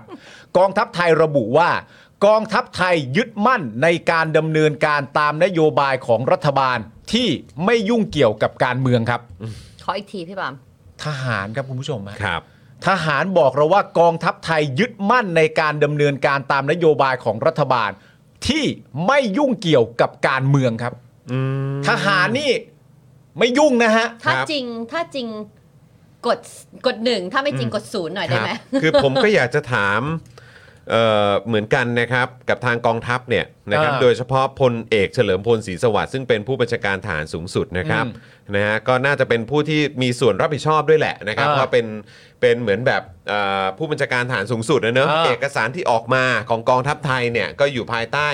การบัญชาการของท่านนะนะครับ ใช่ นะฮะแล้วก็บอกว่ากองทัพไทยยึดมั่นในการดำเนินการตามนโยบายของรัฐบาลที่ไม่ยุ่งเกี่ยวกับการเมือง อ่า อืมคือผมก็อยากจะถามว่านโยบายของรัฐบาลนี้เหรอครับ หรือว่า ครับ อะไรฮะเออเพราะว่าคือผมก็งงนะครับ กองทัพเนี่ยยุ่งกับการเมืองมาตลอดเลยนะครับ ใช่ครับ อืม น่าแปลกนะครับ ครับ แต่ แล้ว เขา ก็แล้วก็ผู้บัญชาอดีตผู้บัญชาการเอ่อฐานบกเนี่ย เออ ทุกวันนี้เนี่ยก็เป็นนายกอยู่นะครับ ครับ ต่อเนื่องมาจากการทำ รัฐประหารนะฮะ อืม พอสชไงฮะ ครับผม ยึดอำนาจนะฮะ ครับผม โอ้โห แล้วไอ้การไปจับมือ การไปจับมือกับหัวหน้าคณะรัฐประหารของพม่าเนี่ยหรือเมียนมาเนี่ย ที่ทำรัฐประหารเอ่อล้มล้างรัฐบาลที่มาจากการเลือกตั้งประชาธิปไตยเหมือนกันเนี่ย เออ มันไม่เกี่ยวกับการเมืองยังไงครับ เออ คุณยึดมั่นตามนโยบายนี้ เอาแม้ว่าคุณจะหลอกตัวเองว่าคุณงดงามอะนะ แต่คุณก็ไปจับมือกับเขาได้โดยยึดนโยบายนี้อะเหรอ เออเว้ยเฮ้ย คือมันเขียนอะไรออกมา มีความรับผิดชอบบ้าง เออ เออ แล้วนี่คือเอกสารทางราชการปะ ใช่ เพราะว่าออกมาจากทางกองทัพไทยอ่ะ ก็กองทัพบอกยึดมั่นอะ เออ นี่เป็นระดับผอบทสสเลยนะ ครับผม นะครับขณะที่เว็บไซต์ NHK World Japan ครับ รายงานเรื่องการพบกันของผู้นำกองทัพทั้งสองประเทศนี้นะครับว่านี่เป็นการพบกันครั้งแรก ของเจ้าหน้าที่ทหารระดับสูงจาก 2 ประเทศครับ หลังจากที่กองทัพเมียนมาเนี่ยทำรัฐประหารครับ โดยก่อนหน้านี้เนี่ยทั้งสองประเทศได้เคยประชุมกันเป็นประจำอยู่แล้วนะครับผมก็ ครับผม พื้นที่ชายแดนก็ติดกันอยู่หลายกิโลเป็น 2,000 กว่ากิโลนะฮะ ครับ มันก็ต้องมีการพูดคุยกันเยอะหน่อย ครับ นะครับ นอกจากนี้นะครับ NHK ยังระบุว่าผู้สังเกตการณ์กล่าวว่า เมียนมานะครับ หวังว่าการเจรจาครั้งนี้จะส่งข้อความไปถึงประชาชนทั้งในและต่างประเทศ ว่าประเทศนี้ไม่ได้โดดเดี่ยวครับ อย่างไรก็ตามนะครับ ปีที่แล้วเนี่ยไทยได้จัดประชุมรัฐมนตรีต่างประเทศอาเซียนอย่างไม่เป็นทางการในลักษณะประนีประนอมครับ ค่ะ เราก็รายงานเรื่องนี้นะ ใช่ แต่ว่าอินโดนีเซียครับ มาเลเซียครับ ฟิลิปปินส์ครับ บรูไนครับ และก็สิงคโปร์ครับ ที่วิพากษ์วิจารณ์เมียนมาอย่างที่สุดเนี่ยนะครับ ไม่มาเข้าร่วมการประชุมนี้ด้วยนะฮะ เหลือเพียงไทยซึ่งเป็นประเทศเจ้าภาพ ซึ่งไม่มาไม่ได้นะฮะ ก็เป็ คน รับ เจ้าภาพซะแล้วเนี่ยนะครับ แล้วก็ยังมีคุณผู้ชมดูรายชื่อได้นะครับ มีกัมพูชาครับ มีลาวครับ แล้วก็เวียดนามนะครับ ที่หารือกับตัวแทนจากรัฐบาลเมียนมาเท่านั้นนะครับ ซึ่งประเทศที่มาและไม่มาก็ชัดเจนมากว่า จุดยืนของอินโดมาเลฟิลิปปินส์บรูไนสิงคโปร์เขาก็ชัดเจนในเรื่อง ถูกต้อง วาม ครับ อ่า ถูกต้อง แตก ครับ เขาอยู่แล้ว แต่อย่างเวียดนามนี่ก็น่าสนใจนะฮะ ครับ เวียดนามนี่ก็มา มา ด้วย มา นะฮะ มา มามา นะครับผม ครับ ประเด็นเพิ่มเติมกันหน่อยนะครับผมทั้งนี้นะครับในรายการเจาะลึกทั่วไทยนะครับผมเมื่อวานนี้ครับมีรายงานว่าเจ้าหน้าที่ตำรวจนะครับที่จับกลุ่มตุนมินลัดครับนะฮะซึ่งเป็นนักธุรกิจชาวเมียนมาที่มีความใกล้ชิดกับมินออนไลน์เนี่ยนะครับและยังพบบัญชีทรัพย์สินของลูกชาย และลูกสาวของมินออนไลน์ด้วยนะครับในระหว่างจับกลุ่มตุนมินลัดนะครับถูกโยกย้ายจากตำรวจนครบาล ไปรับตำแหน่งผู้กำกับสพบ้านเดือครับ จังหวัดชัยภูมิครับ คือ ตามบัญชีแต่งตั้งโยกย้ายครับ คือเอ่อเป็นตำรวจนครบาลเนี่ยก็ต้องเป็นตำรวจเนี่ยในนครเนี่ยแหละครับ ในกรุงฮะในกรุง ในในในพระนครเนี่ยแหละครับ ในพระนครนะ นะครับแต่อยู่ดีๆก็คือโดนโยกย้ายไปครับ นี่คือจับจับตุนมินลัดได้นะ ใช่ที่คอนโดนะ เกี่ยวที่เกี่ยวข้องกับเรื่องของค้าวงค้าวุธอะไรต่างๆด้วย ใช่ นะ นะ เออแล้วนี่ก็คือจับได้ปุ๊บนี่โดนย้ายไปอยู่ชัยภูมิ เออ สพบ้านเดือนี่อยู่ตรงไหนนี่ ไม่แล้วตอนจับได้นี่ต้องบอกเลยนะว่าจับได้อย่างแบบว่าทำงานได้อย่างแยบยนนะ เออ ราะว่าตอนที่จับได้เนี่ย มันเหมือนแบบมันมีการพูดกันใช่ไหมว่าเอ่อระดับของตุนมินลัดอะ อืม ข้อมูลอะ อืม และคนที่เขามีอยู่ในกำมืออะนี่เป็นการวิเคราะห์นะ ค่ะ เขาต้องรู้ซ้ายรู้ขวาอะ เออ ม แต่ว่าอันเนี้ยที่ไปจับกลุ่มได้เนี่ย มันมีของกลางเป็นเงินแบบ 8 ล้าน อืม โฉนดที่มีสามารถเชื่อมโยงลูกชายและ อ่า ก็ลูกสาวของของตัวมีนองลายได้ สมุดบัญชี สมุดบัญชี ซึ่งอาจจะโดนปิดไปแล้วนะฮะ อาจจะโดนปิดไปแล้วและอะไรต่างๆนานามากมาย เพราะฉะนั้นก็ถือว่าตำรวจคนนี้ในแง่ของการทำงานก็ไปถึงตัวคอนโด และได้หลักฐาน ใช่ กลับมามากมายนะ ได้ขนาดนี้ ได้ขนาดนี้นะครับ ก็ ปั โด จ น จุบัน ย้ายครับ โดนย้ายจากพระนครนะฮะ เออ ไปอยู่ไปอยู่บ้านเดือครับ บ้านเดือนี่อยู่จังหวัด แว บ้านเดือนะ ชัยภูมิฮะ ครับ นี่นี่กรุงอยู่นี่ ครับผม บ้านเดืออยู่นี่ ถ้าเกิดว่า ล็ๆเนี่ย เออถ้าเกิดว่าเอ่อจากตรงนี้ไปบ้านเดือนี่ใช้เวลาเท่าไหร่ฮะ ห้าชั่วโมงสี่สิบห้า ห้าชั่วโมงโทนะครับ ถ้าคุณผู้ชมขับรถไปบ้านเดือเนี่ยนะฮะคุณผู้ชมก็จะใช้เวลา 5 ชั่วโมง ครับ ใครใครอยู่บ้านเดือไปให้กำลังใจเขาหน่อยนะฮะ นี่คือการตกรางวัลสำหรับผู้ที่จับ ใช่ ไม่รู้ครับ ตุนมินลัดได้ หรือว่าคือมองว่าโอ้ย หรื งั้น อว่า ต้องไป บ้านเดือ is- ต้องไปลุยพื้นที่ตรงนั้น อ่า ด้วยเหมือนกันหรือเปล่า ว่บ้น is up and coming ไม่รู้ฮะ ไม่รู้ครับ ใช่ เออแต่ก็ย้ายไปอยู่ตรงนั้นครับเออ ใช่ คบ ซึ่งการ ผม ย้ายที่ว่าเนี่ยก็คือเห็นตามบัญชีแต่งตั้งโยกย้ายนะครับ ลงวันที่ 13 มกราคม ครับ กว่ากว่าๆที่แล้ว เออ โอ้โห 2,566 ปีนี้อะคุณผู้ชมฮะ ไวครับงานไวฮะ ซึ่งประเด็นก็คือว่ามันเป็นรางวัลที่ดูไม่สมเหตุสมผลเลยนะครับ กับการที่ทำการจับลักษณะแบบนี้ได้ แล้วก็เป็นการทำจับในลักษณะที่มีเครือข่ายใหญ่ขนาดนี้ได้เนี่ย อืม รางวัลนี้ไม่ค่อย make sense นะฮะ มันแปลกๆเนาะ หรือว่าจริง ๆ แล้วอาจจะมีการตั้งคำถามต่อไปว่าที่ย้ายเนี่ย ครับ เป็นการย้ายไปที่บ้านเดือก็จริง อืม จังหวัดชัยภูมิก็จริง อืม แต่ที่ย้ายไปเนี่ยไปรับตำแหน่งแบบสารวัตรเลยนะ หรืออะไรอย่างเงี้ยหรือเปล่าไม่แน่ใจ ไม่แน่ใจเหมือนกัน ไม่รู้ย้ายไปเอาไหนนะ ะครับ แต่ว่าก็ก็งงครับ เพราะว่าก็เป็นเป็น เป็น เขาก็อยู่นครบาลนะเนอะ อืม เออ เออ เราย้ายไปอยู่ตรงนั้นก็ ล้ว มันก็ อั แปลก เยเป็น high อะ profile อืม case อะ ใช่แล้วก็คืออันนี้แหละมันก็สะท้อนให้เห็นอีกอย่างหนึ่งด้วยในในการตั้งคำถามของภาคเอ่อในภาคของสื่อเอง ในภาคประชาชนเองว่า เออ ก็เอาคนที่อยู่นครบาลมาก่อนเนี่ยไปอยู่ตรงชัยภูมิเนี่ย อ่า ที่ที่บ้านเดือเนี่ย อืม มันก็มันก็ดูไม่สมเหตุสมผลจริง ๆ แหละ เออ ใช่ไหมแล้วแล้วนี่เราก็นึกย้อนกลับไปถึงสิ่งที่ประชาชนก็เรียกร้องกันอยู่นะครับ ก็คือเรื่องของการกระจายอำนาจ อืม ใช่ไหมครับ ซึ่งจริง ๆ แล้วอย่างเจ้าหน้าที่ตำรวจเนี่ยก็ควรจะเป็นคนในพื้นที่เป็นอะไรอย่างนี้หรือเปล่า อ่า ใช่ไหมครับ นี่คือมาจากนครบาลไปอยู่บ้านเดือชัยภูมิเลยนะ อ่ามั มันก็ดูแบบ what หรือว่าเขาดูละครกันเยอะป่ะ ว่า ที่เวลาเห็นละครแล้ ไก่ วแบบ ปืน ว่า เที่ยงเลยเหรอ แบบอารมณ์แบบเอ่อผู้หมวดรูปหล่อจากพระนคร โอ้ มาอยู่ตรงนี้ตรงนั้นแล้วก็แบบ ทุคนจะกรีดกราด แบบมาปราบเสืออะไร ก็ยังไงเดียกูว่าละครแบบนั้นก็ขายไม่ได้แล้วอะ กูว่าก็ละครไง เออก็ใช่ ละค ไง รไง ก็ละครคือก็ละครไงด้วย แล้วก็ ละครไง คือละครแบบนั้นแม่งก็ใช้ไม่ได้แล้วด้วยไง ใช่ เออ ปัจจุบันสังคมมันอยู่ยากครับผมแล้วเบื่อเบื่อประชาชนเวลาตั้งคำถามเยอะเนี่ย ครับผม ไม่ชอบเลยไม่ชอบเลย เอออะไรกันนักหนา อยู่กันเหมือนก่อนได้ไหม เออ เออ เวลาใครทำอะไรเราก็นั่งมองแล้วให้ปล่อยให้โลกมันผ่านเราไปอะ เออ ทำแบบนั้นไม่ได้เหรอครั ต่า บ งคนต่างอยู่ฮะ เออ รับ ต่างคน ผม ต่างอยู่ดิ เออต่างคนต่างอยู่ ทำไมทำไมคิดยังไงไปเห็นอำนาจตัวเอง เออ ไปสนใจ คิดยังไงไปเข้าใจยังไงว่าอำนาจอยู่ในมือประชาชนทำไมทำไมอยู่ดีจะไปเข้าใจเรื่องนี้กันทำไม คุณลิช โอ้ คุณลิชกิมบอกว่าย้ายไปพม่าเลยโถไม่ได้ ฮะไม่ได้ฮะ ไกลไปฮะ ไกลไปครับม นอกจากนี้พูดถึงเรื่องพม่าก็ดีนะครับ ครับ ผมกลับมาที่อีกหนึ่งประเด็นที่เกี่ยวกับเมียนมานะครับ ครับ สำนักข่าวอิรวดีนะครับ ผมรายงานผลการประชุมครับหลังจากที่เจ้าหน้าที่ระดับสูงของรัฐบาลเผด็จการเมียนมากกว่า 50 คนเนี่ยนะครับ ได้ประชุมหารือกันเกี่ยวกับเรื่องการเอ่อสู้กับกลุ่มกองกำลังพิทักษ์ประชาชนนะครับ ผมหรือว่า PDF ที่ต่อต้านรัฐบาลเผด็จการเมียนมาครับซึ่งจากการประชุมครั้งนี้นะครับ แสดงให้เห็นว่าเผด็จการเมียนมากำลังหมดปัญญา และล้มเหลวในการปลุกระดมการสนับสนุนจากสาธารณชน เพื่อต่อต้านรัฐบาลเอกภาพแห่งชาติครับ หรือรัฐบาลเงาเมียนมาฮะกลับกันครับ ชาวเมียนมาและประชาคมโลกเนี่ยนะครับ ยังให้การสนับสนุนรัฐบาลเงา รวมถึงกองกำลังพิทักษ์ประชาชน PDF ที่กองกำลังเมียนมามองว่าพวกเขาเหล่านั้นเนี่ยเป็นผู้ก่อการร้ายนะครับ นะคะ เอาแล้วจ เริ่ น ม แล้วจนตอกแล้ว ครับผม นะฮะ นะคะอ่านอกจากนี้นะคะในการประชุมยังได้ข้อสรุปว่ากองกำลังพิทักษ์ประชาชนกำลังมีจำนวนเพิ่มมากขึ้น เกินกว่าที่จะควบคุมจากกองกำลังติดอาวุธขนาดเล็ก กลายเป็นกองกำลังต่อสู้ขนาดใหญ่ ครับ และที่สำคัญคาดว่าการโจมตีของกองกำลัง PDF นี่นะคะ จะทวีความรุนแรงขึ้นในปีนี้ ซึ่งมีเจ้าหน้าที่แสดงความเห็นในที่ประชุมว่า รัฐบาลเงาและกองพิทักษ์เอ่อกองทัพพิทักษ์ประชาชนจะล่มสลายหากช่องทางการเงินถูกตัดขาด ซึ่งในช่วง 18 เดือนที่ผ่านมานะคะเผด็จการเมียนมาได้อาสเอ่อได้อายัดบัญชีกว่า 18,000 บัญชี โอ้ นะคะ นอกจากนี้ยังได้กำหนดข้อจำกัดเกี่ยวกับการบริหารชำระเงินผ่านมือถือ การบริการชำระเงิ อ่าน บริการชำระเงินผ่านมือถือ เพื่อขัดขวางช่องทางการบริจาคเงินไปยังกลุ่มต่อต้านกองทัพเมียนมาด้วย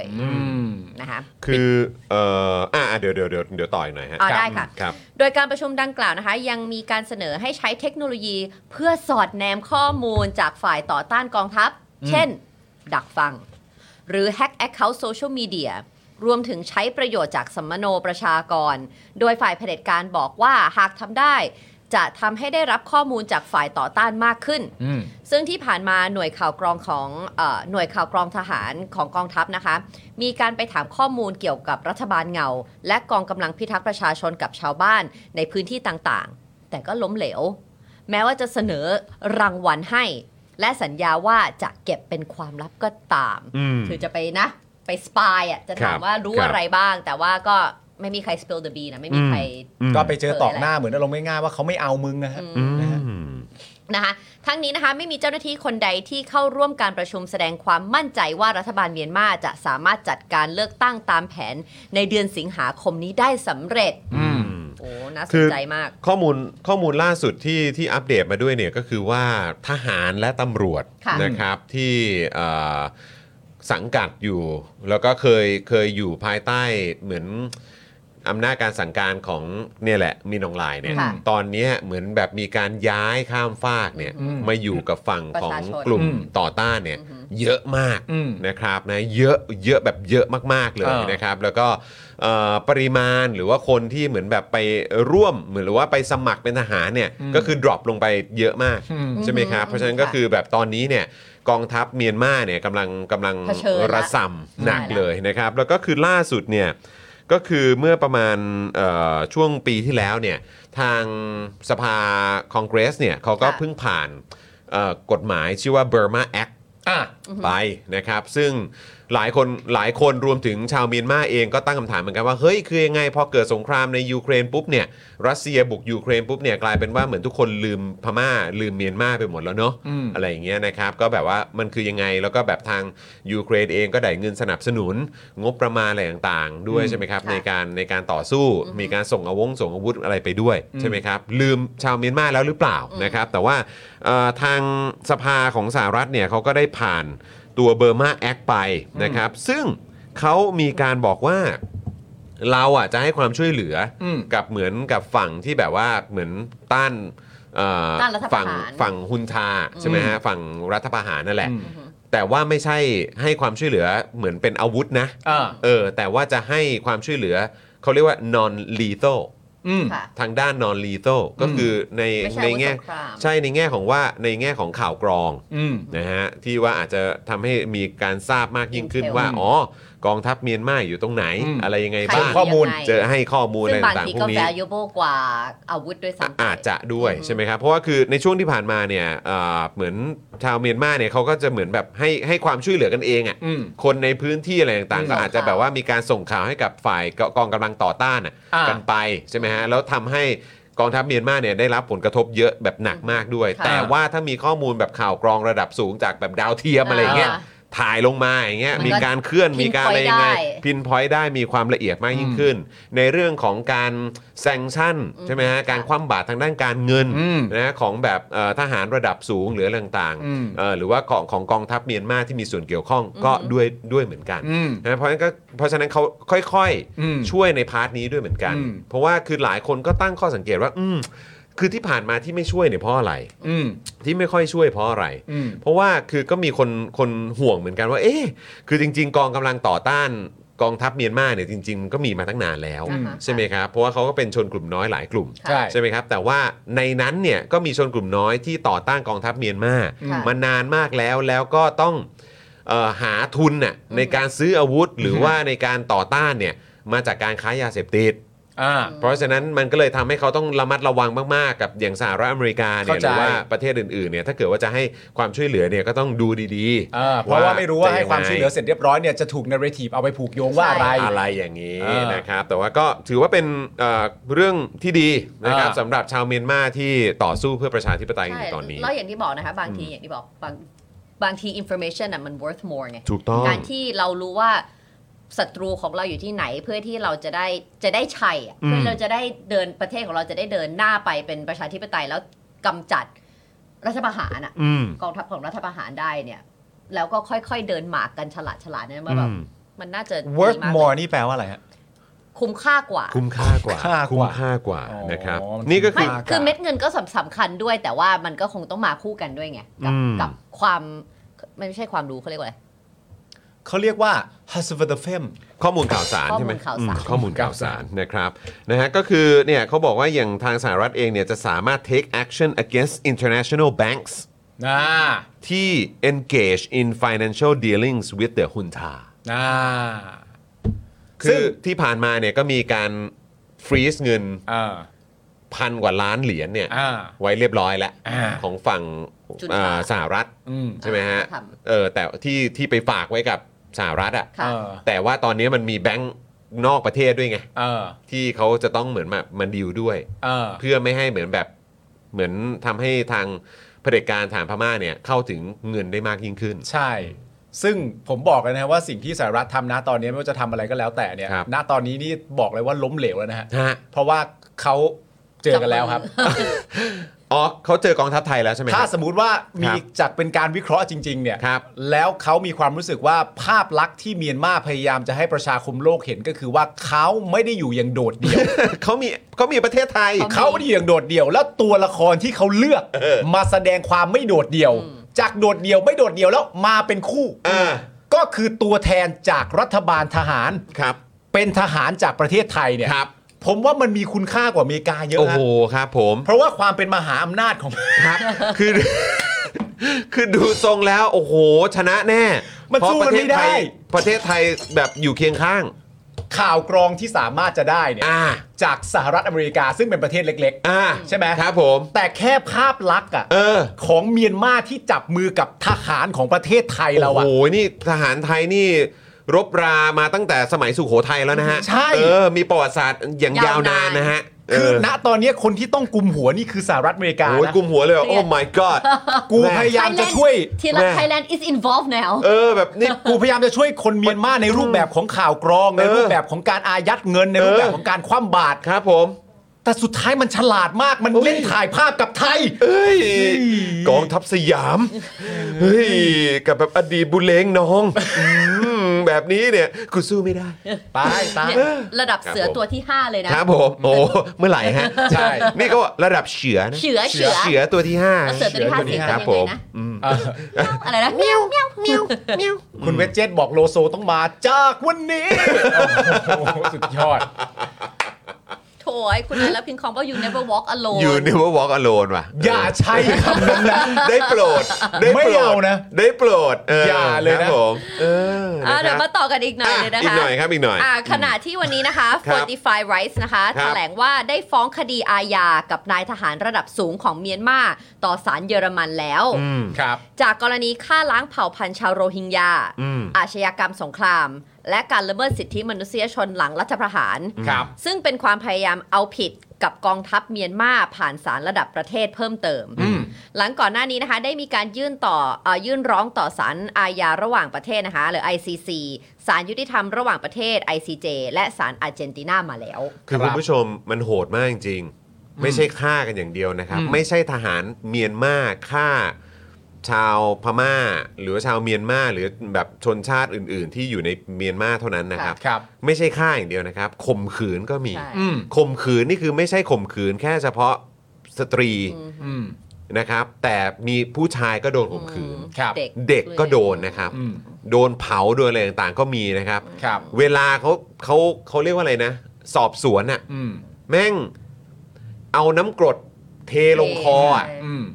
แล้วแม่งถ่ายคลิปวิดีโอกันเอาไว้นะ อืม แล้วไอ้คนต่อไปเนี่ย ที่กำลังจะโดนสอบสวนเนี่ย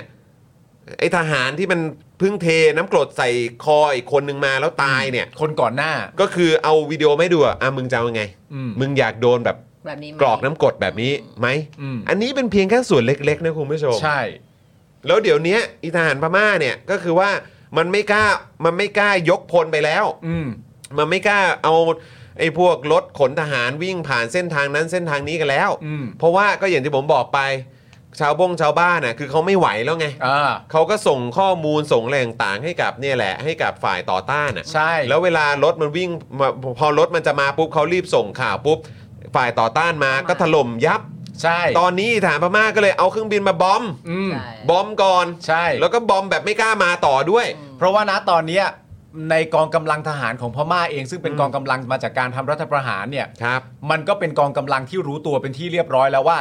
กลุ่ม PDF เนี่ย อืม หรือว่ากลุ่มที่ต่อต้านเนี่ย อืม ตั้งแต่วันแรกมาจนถึงวันนี้เนี่ยไปเรียกพวกเขาว่ากองกำลังต่อต้านขนาดเล็กเนี่ยไม่ได้อีกแล้ว ไม่ได้แล้วครับ เพราะเขารวมกันแล้ว เขารวมกันแล้ว แล้วอย่างที่คุณจอมบอกไปนะตอนแรกว่ามีทหารและตำรวจ ย้ายฝั่งไปเย ที่ อะเล ย้าย ย ฝั่งไป นั่นแปลว่าในความเป็นจริงแล้วก็ไม่ได้ย้ายไปแค่ หมายถึงว่าตัวบุคคล อืม แต่ว่าตัวบุคคลที่มาเนี่ยมาพร้อมกับอะไร ใช่ แน่นอนก็ต้องมีเรื่องอาวุธเข้ามาเกี่ยวข้อง อืม และแน่นอนก็ต้องมีเรื่องเกี่ยวกับอินโฟ a t ชัน ใช่ หรือข้อมูลเข้ามาเกี่ยวข้อง อืม บวกกับสหรัฐอเมริกาในการให้ข่าวกรองหมวกกับชาวบ้านที่ไม่ไหวแล้วเนี่ย มันก็มันก็จะด้อยอะฮะ ใช่ มันก็จะด้อย นนี้มั ฮะ นคือแบบรอรอระยะเวลาแล้วล่ะ ครับ แต่ เพราะ สิ่งที่มัน ว่า น่ากลัวก็คือว่าไอ้ความด้อยเนี่ย อืม ความจนตรอกเนี่ย สิ่งที่มันตามมาแล้วมันจะน่ากลัวที่สุดก็คือว่ามันจะตามมาด้วยความโหดเหี้ยม อืม นะครับ ใช่ ยิ่ง ใช่ ต่อสู้ไม่ได้ ยิ่งมีความรู้สึกว่าใกล้แพ้เนี่ยไอความโหดเหี้ยมเนี่ยมันก็จะตามมา ต้นความรุนแรง คำว่า bloody เนี่ย ใช่ มันตาม คือตอนนี้มัน bloody แล้วครับ ใช่ แต่มันจะ bloody ขึ้นไปอีก อืม มันจะนองเลือดมากขึ้นไปอีกนะค ค รั รั บบ นะแต่ เพราะ ว่า เขาจะ ก็ รู้สึกว่าหลังชนฝาแล้ว ใช่หลังชนฝานะครับอืม ครับ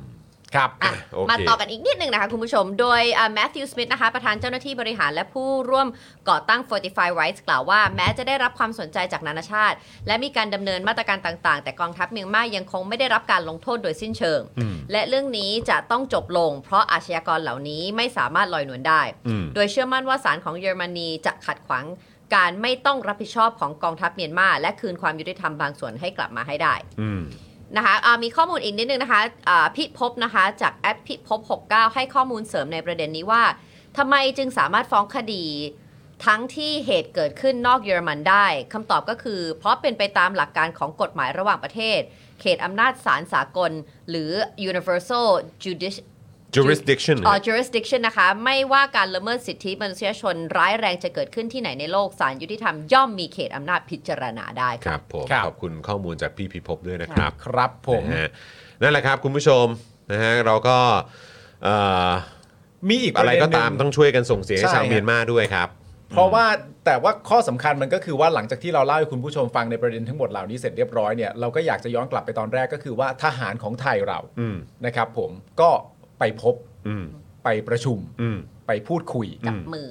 แล้วก็ภาพลักษณ์ที่ประเทศไทยจะได้ อืม จากเหตุการณ์นี้เนี่ยมันจะเป็นอย่างไร อืม รวมทั้งคำถามหลัก ๆ ที่อยากถามคุณผู้ชมก็คือว่า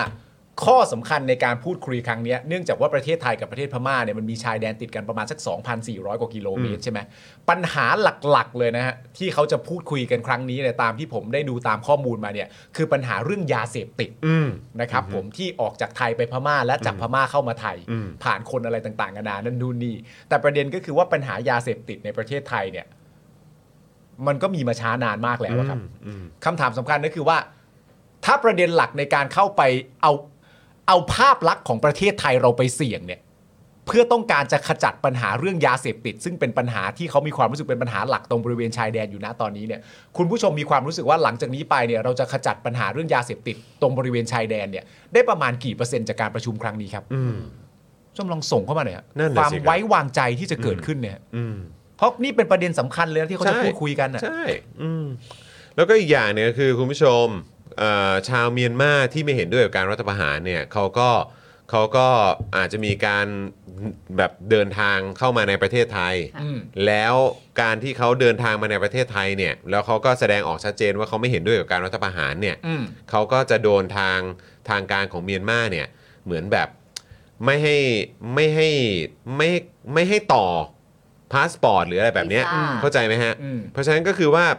พอเขาไม่สามารถต่อพาสปอร์ตได้เพราะถ้าเกิดเขาเดินเข้าไปในสถานทูตเมียนมา อืม เพื่อไปต่อพาสปอร์ตเนี่ย อืม พอเขาไม่อยากกลับเข้าไปในเมียนมาใช่ไหม อื ฮะ ม เขามาต่อพาสปอร์ต อืม เขาก็พาสปอร์ตเขาหมดอายุ อืม เขาก็เหมือนแบบไม่มีไม่มีพาสปอร์ตเขาก็เป็นคนต่างด้าวแบบที่ผิดกฎหมายอะ ถูกก็เป็นคนผิดกฎหมาย แล้ววิธีการครับก็คือก็จะมีเจ้าหน้าที่รัฐไทยเนี่ยแหละครับ อืม ก็จะรู้เลย พอช่วงที่แบบว่าเหมือนแบบอ่าโอเค รู้ว่าตรงโซนเนี้ยมีชาวเมียนมาอยู่ อืม ก็เดินจิ้มเลยไหนขอตรวจเอกสารหน่อย อืม อืม ถ้าเกิดว่าตรวจเอกสารแล้วไม่มีเนี่ย ก็ ไปคุยกันหลังใหม่ ใช่ ซึ่งก็จะโดนรีดกันอย่างนี้ยแหละครับ เออ นะฮะเพราะฉะนั้นไอ้ประเด็นที่มันสำคัญมากที่ผมบอกว่า เฮ้ย เราต้องช่วยในประเด็นของเมียนมาด้วยนะครับคือแน่นอนในบ้านเราก็ปัญหาเยอะนะครับแล้วก็เรื่องสิทธิมนุษยชนของบ้านเราเนี่ยก็หนักหน่วงอยู่แล้ว ครับ แต่ที่บอกว่าอยากให้ส่งเสียงเรื่องเมียนมาแล้วเอาใจช่วยชาวเมียนมาที่เขาต่อต้านเผด็จการอยู่เนี่ยเพราะถ้าเกิดเขาชนะขึ้นมาได้นะคุณ ครับ หันกลับมามองบ้านเราครับ ครับ อีเผด็จการบ้านเราเนี่ยถ้ามึงเตรียมตัว ใช่ อืม นั่นแหละครับ นะครับคุณผู้ชม รอเลย แชร์ให้ฟัง แชร์ให้ฟัง รอเลย ครับนะฮะอ่ะคุณผู้ชมครับ มาอีกเรื่องหนึ่งดีกว่า มาอีกเรื่องหนึ่งดีกว่านะครับ ก็คือประเด็นของฮสว นะครับ สวครับ สวเขาก็แบบปิ้งไอเดียนะครับ ไม่รู้ว่าไปดื่มเครื่องดื่มแบบว่าบำรุงสมองที่ไหนมานะครับ เออ แบบปิ้งขึ้นมาเลยนะครับ ว่า ว้าว จ่ายค่าเดินทางให้ไปเลือกตั้งคนละ 500 บาทดีกว่า เพื่อเป็นการแก้การซื้อเสียงด้วย แล้วก็ปลุกแนวคิดตอบแทนคุณแผ่นดิน เลือกคนดีมีคุณธรรม ค่ะ เฮ้ย มันมีการซื้อเสียงในประเทศนี่ว่า โอ้ คิดออกแล้ว เออ ห้าร้อยเป็นไง ครับ นี่แกมัน เกี่ยวละ เลย ครับผมนะฮะอ่ะหลังจากที่ก่อนหน้านี้นะครับนะฮะคณะกรรมาธิการนะครับพัฒนาการเมืองและการมีส่วนร่วมของประชาชนของวุฒิสภาครับ ที่มีสวครับ นามว่า เสรีสุวรรณพานนท์เป็นประธาน โอ้เป็นประธานเลย เสรีสุวรรณพานนท์นะครับ ครับ สมาชิกวุฒิสภาเขาเป็นประธานครับ คนนี้คือบ่อฮะ ฮะ บ่อไหน บ่ อไหนบ่อไหน บ่อไหน ครับผม ยอมรับว่ามีแนวคิดครับ เสนอให้แก้รัฐธรรมนูญมาตรา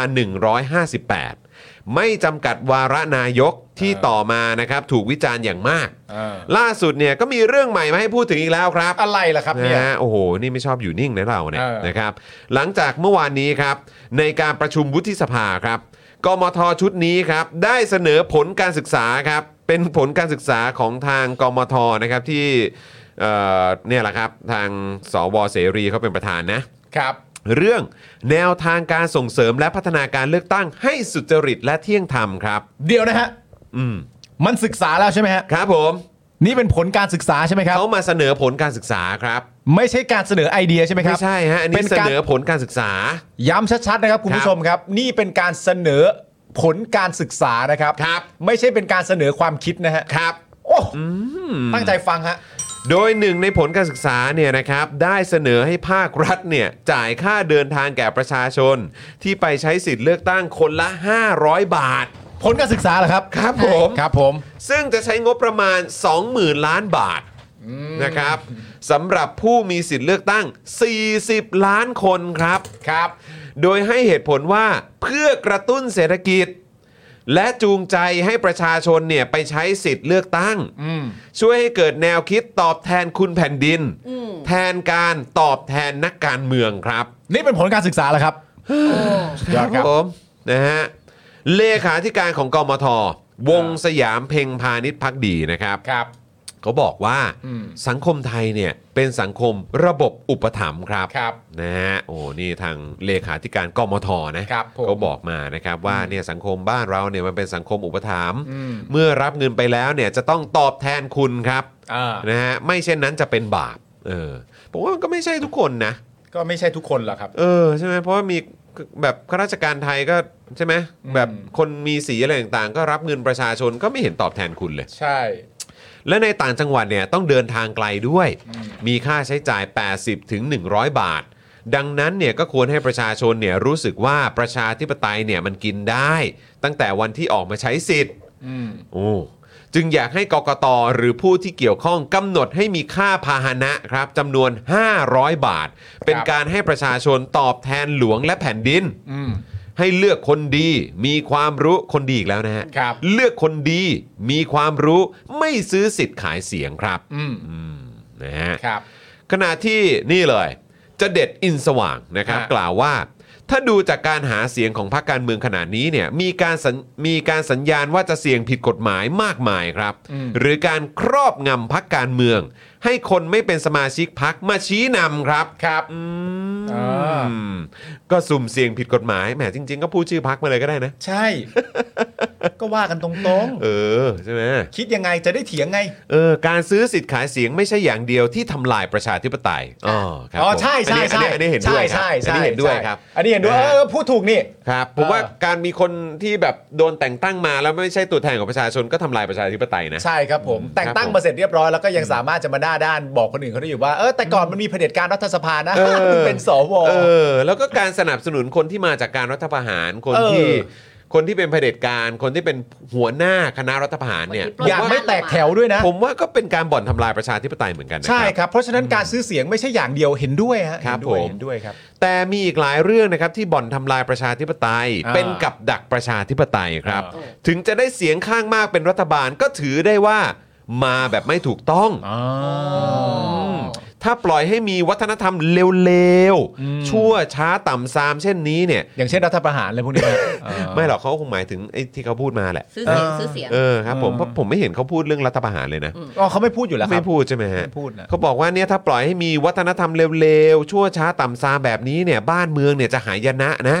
หลายหมู่บ้านหลายตำโดเอ่อหลายตำบลเนี่ยรับวัฒนธรรมซื้อเสียงว่าเป็นเรื่องชอบธรรม อืม ถ้าปล่อยไปเนี่ยจะได้นักการเมืองไม่ชอบธรรมไปออกกฎหมายปกครองบ้านเมือง ก็จะยิ่งเลวไปอีกครับ อืม อืมสุดยอด คือผมเอ่อเราเคยพูดประเด็นใช่ไหมครับ ครับ เรื่องเออตอนตอนที่คุณวิโรธลักษณะดิสอนมา อืม แล้วเราก็พูดกันประเด็นว่าที่เขาบอกว่าที่ที่พรเพชรใช่ไหม ครับ บอกว่าไม่ไม่ต้องมาปิด ครับ เหลืออีกประมาณแค่ปีเดียวเอง อืม เดี๋ยวถึงเวลาก็ปิดสวิตช์ตัวเองแล้ว อ่า แล้วคุณวิโรธก็เคยบอกเราไว้ใช่ไหมครับ ครับ ว่าแต่ว่าหนึ่งปีที่เหลือเนี่ย อืม ไม่ต้องไปคาดหวังให้เขาคิดอะไรได้นะครับ ครับ เพราะถ้าเขาคิดได้เนี่ยเขาคิดไปนานแล้ว นั่นน่ะสิครับ และหนึ่งปีที่เหลือเนี่ยเขาจัดเต็มคาราเบลแน่นอน โตก็นี่ไง แล้วพอเราพูดเต็มคาราเบลเสร็จเรียบร้อยเนี่ยหลัง ครับ จากนั้นไม่นานครับ ครับผม ถ้าเจอคนดี 8 ปีก็ไม่จำเป็นก็มา อ่า ครับ ครับผม ห้าร้อยบาทเพื่อให้คนไปเลือกตั้งนี่ก็มาครับ ครับผม โอ้โหคาราเบลเยอะจริงๆฮะ ยังไม่หมดครับ อะไรอีกวะ ยังมีอีก นอกจากประเด็นเรื่องจ่าย 500 แล้วเนี่ยนะครับ เออ เพื่อให้คนไปเลือกตั้งเนี่ยนะครับกมทสวชุดนี้นะครับ ก็ยังเสนอให้กลับไปใช้บัตรเลือกตั้งแบบใบเดียวอีกครั้งครับ ตื่นได้แล้ว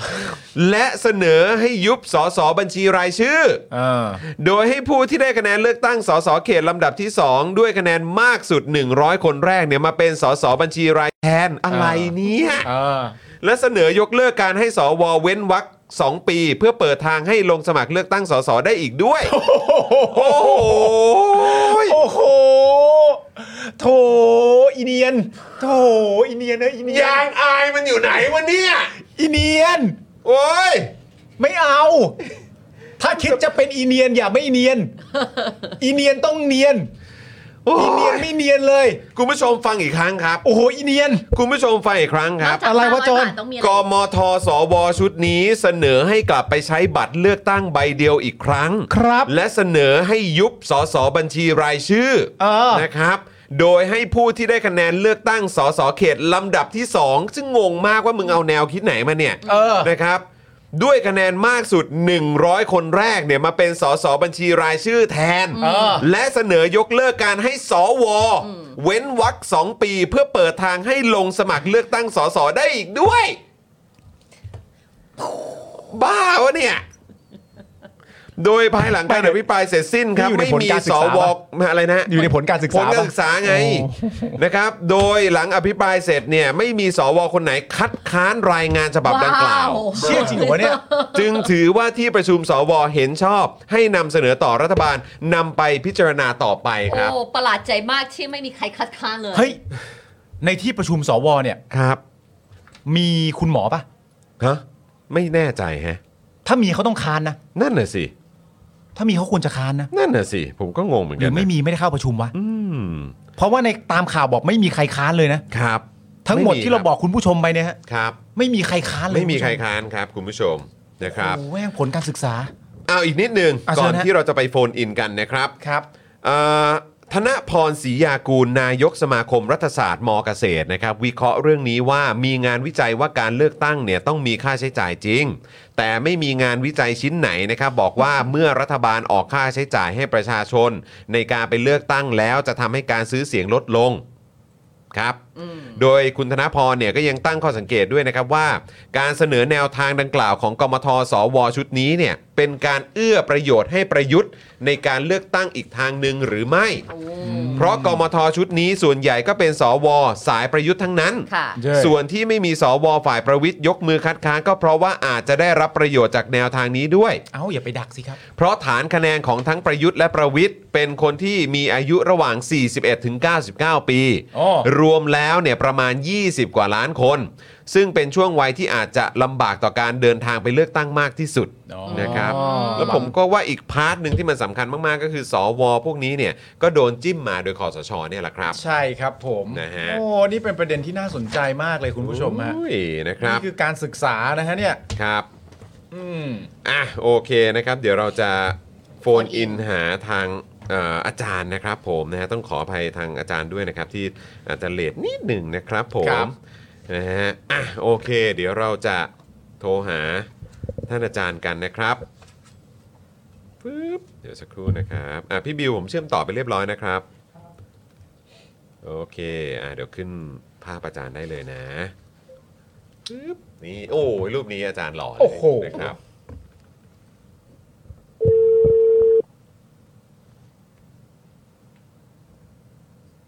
สวัสดีครับ สวัสดีครับอาจารย์ครั ส บ วัสดีค่ะ อาจารย์ธำรงศักดิ์สวัสดีนะครับ ครับ สวัสดีครับ สวัสดีครับอาจารย์ครับผมนะครับ ตอนนี้อยู่กับจอห์นนะครับ อยู่กับปาล์มกับไทนี่ แล้วก็คุณผู้ชมรายการ Daily Topics นะครับอาจารย์ครับ เอ่อยินดีมากครับ โอ้โห วันนี้ ครับผม ครับ ยินดี ผม มากๆเหมือนกันครับ รู้สึกเป็นเกียรติมากๆเลยครับ คุณพ่อนี่เพิ่งโอ้โหส่งคลิปอาจารย์ที่ให้สัมภาษณ์กับทางมติชนทีวีมาแบบ ให้ลูกๆทุกคนดูครับเออนะฮะคุณพ่อเป็นแฟนคลับของเอ่ออาจารย์มากๆเลยนะครับ ครับผม ครับผม ฝากสวัสดีไปยังอาจารย์ด้วยนะครับ อาจารย์โกวิดครับ ได้เลยค ครั รับบ อาจารย์ ผม ครับยินดีมากๆเลยครับ อาจารย์ครับวันนี้ต้องขอรบกวนสักนิดหนึ่งนะครับ ครับ ผ ผม ม นะเอ่อพูดคุยกันเกี่ยวกับประเด็นนะครับ ที่เมื่อสักครู่นี้เราเพิ่งเล่าให้คุณผู้ชมฟังกันไปครับ เกี่ยวกับเรื่องของข้อเสนอของทางเอ่อสมาชิก สว วุฒิสภาหรือว่าสวนั่นเองนะครับ เกี่ยวกับเงินเล็กๆน้อยๆนะครับ ที่จะมาช่วยให้คนเนี่ยสามารถเดินทางไปเลือกตั้งกันได้ ครับผม อืนะครับ เพราะฉะนั้นเราเริ่มต้นถามอาจารย์แบบนี้เลยแล้วกัน ครับ นะครับ ในมุมมองของอาจารย์หลังจากที่สวเสนอประเด็นนี้มาเป็นที่เรียบร้อยแล้วเนี่ยประเด็นเรื่อง 500 บาท ในการให้รวมแล้วก็ประมาณสัก 20,000 ล้านบาท ให้ผู้มีสิทธิ์เลือกตั้ง 40 ล้านคนเนี่ยได้รับเงินก้อนนี้ในการเป็นเงินเพื่อสามารถจะนำไปออกเลือกตั้งได้ ด้วยแนวคิดว่ามันจะลดประเด็นเรื่องการซื้อเสียงได้เนี่ยฮะสำหรับอาจารย์อาจารย์มีความรู้สึกว่าประชาชนควรได้เงินเพื่อการออกไปเอ่อเพื่อการช่วยเหลือในการออกไปเลือกตั้งไหมครับ ผมอยากสรุปข้อเสนอนี้ของวุฒิสภา ครับ ที่ไม่มีใครพูดคัดค้านเลยแม้แต่สักคนเดียว ครับ แสดงว่าเห็นด้วยกันทั้งหมดในวุฒิสภานะครับ ค ว่า รับ ข้อเสนอนี้เป็นข้อเสนอวิปลาส ครับ ครับผม ครับอาจารย์ครับอย่างไรครับ ที่เรียกว่าเป็นข้อเสนอวิปลาสเนี่ย เราลองคิดถึงนะครับว่า ในการเลือกตั้งปี 62 และย้อนกลับไปก็คือการเลือกตั้งปี 54 ครับ ประชาชนออกมาใช้สิทธิ์เลือกตั้งกัน 75% ครับ ก็คือถ้าเอ่อปี 62 เนี่ย 75%ก็คือ 38 ล้านคน ครับผม ครับ จากประชากรผู้มีสิทธิ์ 51 กว่าล้านคน ครับ ครับ แต่คราวนี้พอมาเสนอนี้นะครับ ก็คาดว่าประชากรผู้มีสิทธิ์เลือกตั้งเพิ่มขึ้น คนก็น่าจะมาเพิ่มอีกสักล้านสองล้านคนในระดับ 75เปอร์เซ็น ครับ ไม่วิปลาสได้ยังไงนะ ผม เพราะว่าคนก็ต้องมาออกมาอยู่ระดับ 75เปอร์เซ็นอยู่แล้วนะครับ อืม ในการเลือกตั้งทั้งสองครั้งในช่วงกว่า 10 ปีที่ผ่านมาเนี่ย ครับ ดังนั้นวิธีคิดของเออของการคิดของวุฒิสภาเนี่ย มันจึงกลายเป็นอืมตกลงอย่าคิดดีกว่าไหม คืออารมณ์ว่าอยู่นิ่งๆดีกว่าใช่ไหม อยู่ ครับ อยู่เฉยๆเถอะ คือเวลาเราทำอะไรเราก็ต้องคิดว่าทำเพื่อให้ให้คนเนี่ยมาซื้อสินค้ามากขึ้น อ่าครับ มาเลือกตั้งมากขึ้น ครับ ใช่ไหมครับ ไม่ใช่คงที่อยู่ระดับ 75เปอร์เซ็นแล้วไปทุ่มเงินอยู่ 20,000 ล้านบาท แล้วบอกว่าแน่นี่เล็กน้ อย ค่ะ ทำยังกับว่า ผมคิดว่ายกเลิกสวน่าจะมีคุณค่ามากกว่า แต่ละดอกที่อาจารย์พูดมาวิปลาสบ้าง อาจารย์ครับ อันนี้เนี่ยสำหรับสวเองนี่เขาบอกว่ามันไม่ใช่การเสนอไอเดียนะนี่คือผลการศึกษามาแล้วเลยนะครับ เออ อาจารย์ครับ ครับ อาจารย์ยังไงฮะเนี่ย ผลของการศึกษาเนี่ยมันมาจากทัศนคติเชิงลบต่อการเลือกตั้งต่อ ครับ พรรคการเมืองต่อ ครับ สสดังนั้น ผลของการทัศนคติเชิงลบก็คือ การเลือกตั้งหรือว่าสสเนี่ยซื้อสิทธิ์ขายเสียงจากประชาชน ครับ นะครับ และประชาชนเมื่อได้รับเงินมา ก็ทดแทนนั้นนะโดยการตอบแทนเป็นเสียงให้กับสสและพรรคการเมือง ครับ คือตรรกะมันวางอยู่ตรงนี้ใช่ไหมครับ ครับ ดังนั้นวิธีการคิดแก้ตรกกะเนี่ยก็คือ แทนที่จะให้พรรคการเมืองหรือว่าให้สสซื้อ ก็ให้กกตซื้อเลยนะครับ เพื่อที่เพื่อที่ประชาชนจะได้ตอบเออได้สำนึกถึงบุญคุณของแผ่นดิน ในนี่เขาเขาอาจกล้าอธิบายอย่างนี้เลยนะครับว่า ครับ เงินห้าร้อยบาทนี่จะสร้างสร้างสำนึกบุญคุณของแผ่นดินได้นะครับ ครับผม ค่ะ ผลของมันเอ่อจากคีย์เวิร์ดเนี่ยผมลองจับดู เขาจะได้อะไรบ้างหนึ่งเขาก็จะได้คนดีที่เป็นสส ค่ะ เขาก็จะได้เอ่อคนที่เอ่อมีเอ่อไม่ให้กล้วย ฮะ ไม่ให้ ฮะฮะ กล้วยเอ่อแล้วก็ได้คนที่มีคุณภาพ คือพูดง่ายวิธีคิดของเขาเนี่ยก็คือ การเลือกตั้งมันชั่วมันเลวดังนั้นทำยังไงก็ได้ที่จะทำให้เอ่อไอ้พวกสสเนี่ยได้คนดีเข้าสู่สภานะครับทีนี้สิ่งนี่คือตรรกะนะครับ ครับ ที่ที่ทางกลุ่มคนที่สนับสนุนรัฐประหาร จะคิดอย่างนี้อยู่ตลอดเวลานะครับ อืม และสิ่งที่น่าสนใจนะครับว่าวิธีการปล่อยประเด็นออกมาในช่วงที่การเมืองจะต้องเข้าสู่สนามการเลือกตั้งอีกครั้งหนึ่ง ครับ นี่ก็เท่ากับว่า สวกำลังตีของหลองเปล่านะครับ ว่า เอ้ย รู้ไหมว่าเลือกตั้งที่จะมาถึงเนี่ยมันเลวร้ายแค่ไหนนะครับ เขาเขาเลือกจังหวะได้ดีนะในการที่จะปล่อยตัวแสดงของพวกเขาออกมานะครับ เพราะ ครับ ตอนเนี้ยมันมันจะเป็นช่วงที่สวจะแสดงให้เห็นว่า เห็นไหมพวกสสเนี่ย เป็นพวกที่กันเลวกันลาดเป็นพวกที่ไม่มีดีเลยนะเอ่อนับตั้งแต่นี้ไปนะครับ เพราะว่าเขาจะเอ่อพวกสสนี่เขาจะต้องไปเตรียมสนามอยู่การเลือกอยู่ในสนามการเลือกตั้ง อ่าครับ เขาแทบไม่ได้อยู่ในสภาแล้วใช่ไหมครับ ครับ ถ้าเกิดว่าผู้สสอยู่ในสภาเนี่ยอาจจะต้องเผชิญหน้ากับแบบ สสว่าว่าใครกันแน่ อ๋อ นะครับ โอเคโอเคฮะฮะ คือตอนนี้เขาจะมีบทบาทอยู่ฝ่ายเดียวไปอีกหกเดือนเลยล่ะ กว่าจะได้ผู้สสกลับมาพูดง่ายๆว่าเออกล้ากล้าในยามที่เอ่อคู่แข่งได้จากสภาไปแล้ว ค่ะ อ๋อ เพอเขาไปโฟกัสเรื่องการเลือกตั้ง แสดงว่าผลผลการศึกษานี่ออกมาจังหวะดีมากเลยนะฮะอาจารย์ฮะ แล้วเขาเขาเรียกว่าปล่อยซีนได้ถูกต้องไงครับ โอ้โห งั้นไหนๆอาจารย์ใช้คำว่าคนดี เออ คนดีมาเรียบร้อยแล้วอาจารย์คือจริงๆเนี่ยในมุมของอาจารย์เนี่ยคนดีเนี่ยเขาเลือกกันยังไงนะคะ เพราะว่าเราก็ติดตามแล้วก็รู้ว่าอาจารย์เนี่ยก็ทำโพลกับคนรุ่นใหม่อยู่ตลอดเวลา ฮะ เวลาคนรุ่นใหม่เนี่ยนะคะเขาจะไปกาเนี่ยเขามีคำว่าคนดีเนี่ยอยู่ในหัวไหมคะหรือว่า อ่า เขาเขามองจากนโยบายของพรรคที่เขาไปเลือกหรือว่า หรือว่าเขาเอาคนดีเป็นหลักอะคะอา เพราะ จาร ส ย์ วนี่ดูต้องการคนดีมากเลยนะฮะ อ่าเราก็มองเข้าไปในสวเนี่ยแล้วเราก็ประเมินว่าพวกเขาคือคนดีทั้งหมด 250 คนใช่ไหม ครับใช่ครับ ใช่ก็ได้ครับ อ่ะถ้าพวกเขาคือคนดีทั้งหมดเนี่ย เขาเป็นคนดีของใคร อือฮึค่ะ เขาเป็นคนดีของนายที่แต่งตั้งเขา แต่เขาไม่ใช่คนดีของประชาชนแน่ เพราะ ๆ ประชาชนไม่ได้เลือกเขานะครับ ถูกต้อง ดัง ค่ะ นั้นเราเมื่อเราคิดถึงสวเนี่ย เราต้องเราต้องมองภาพให้ดีนะครับว่า สวแต่งตั้งคือใคร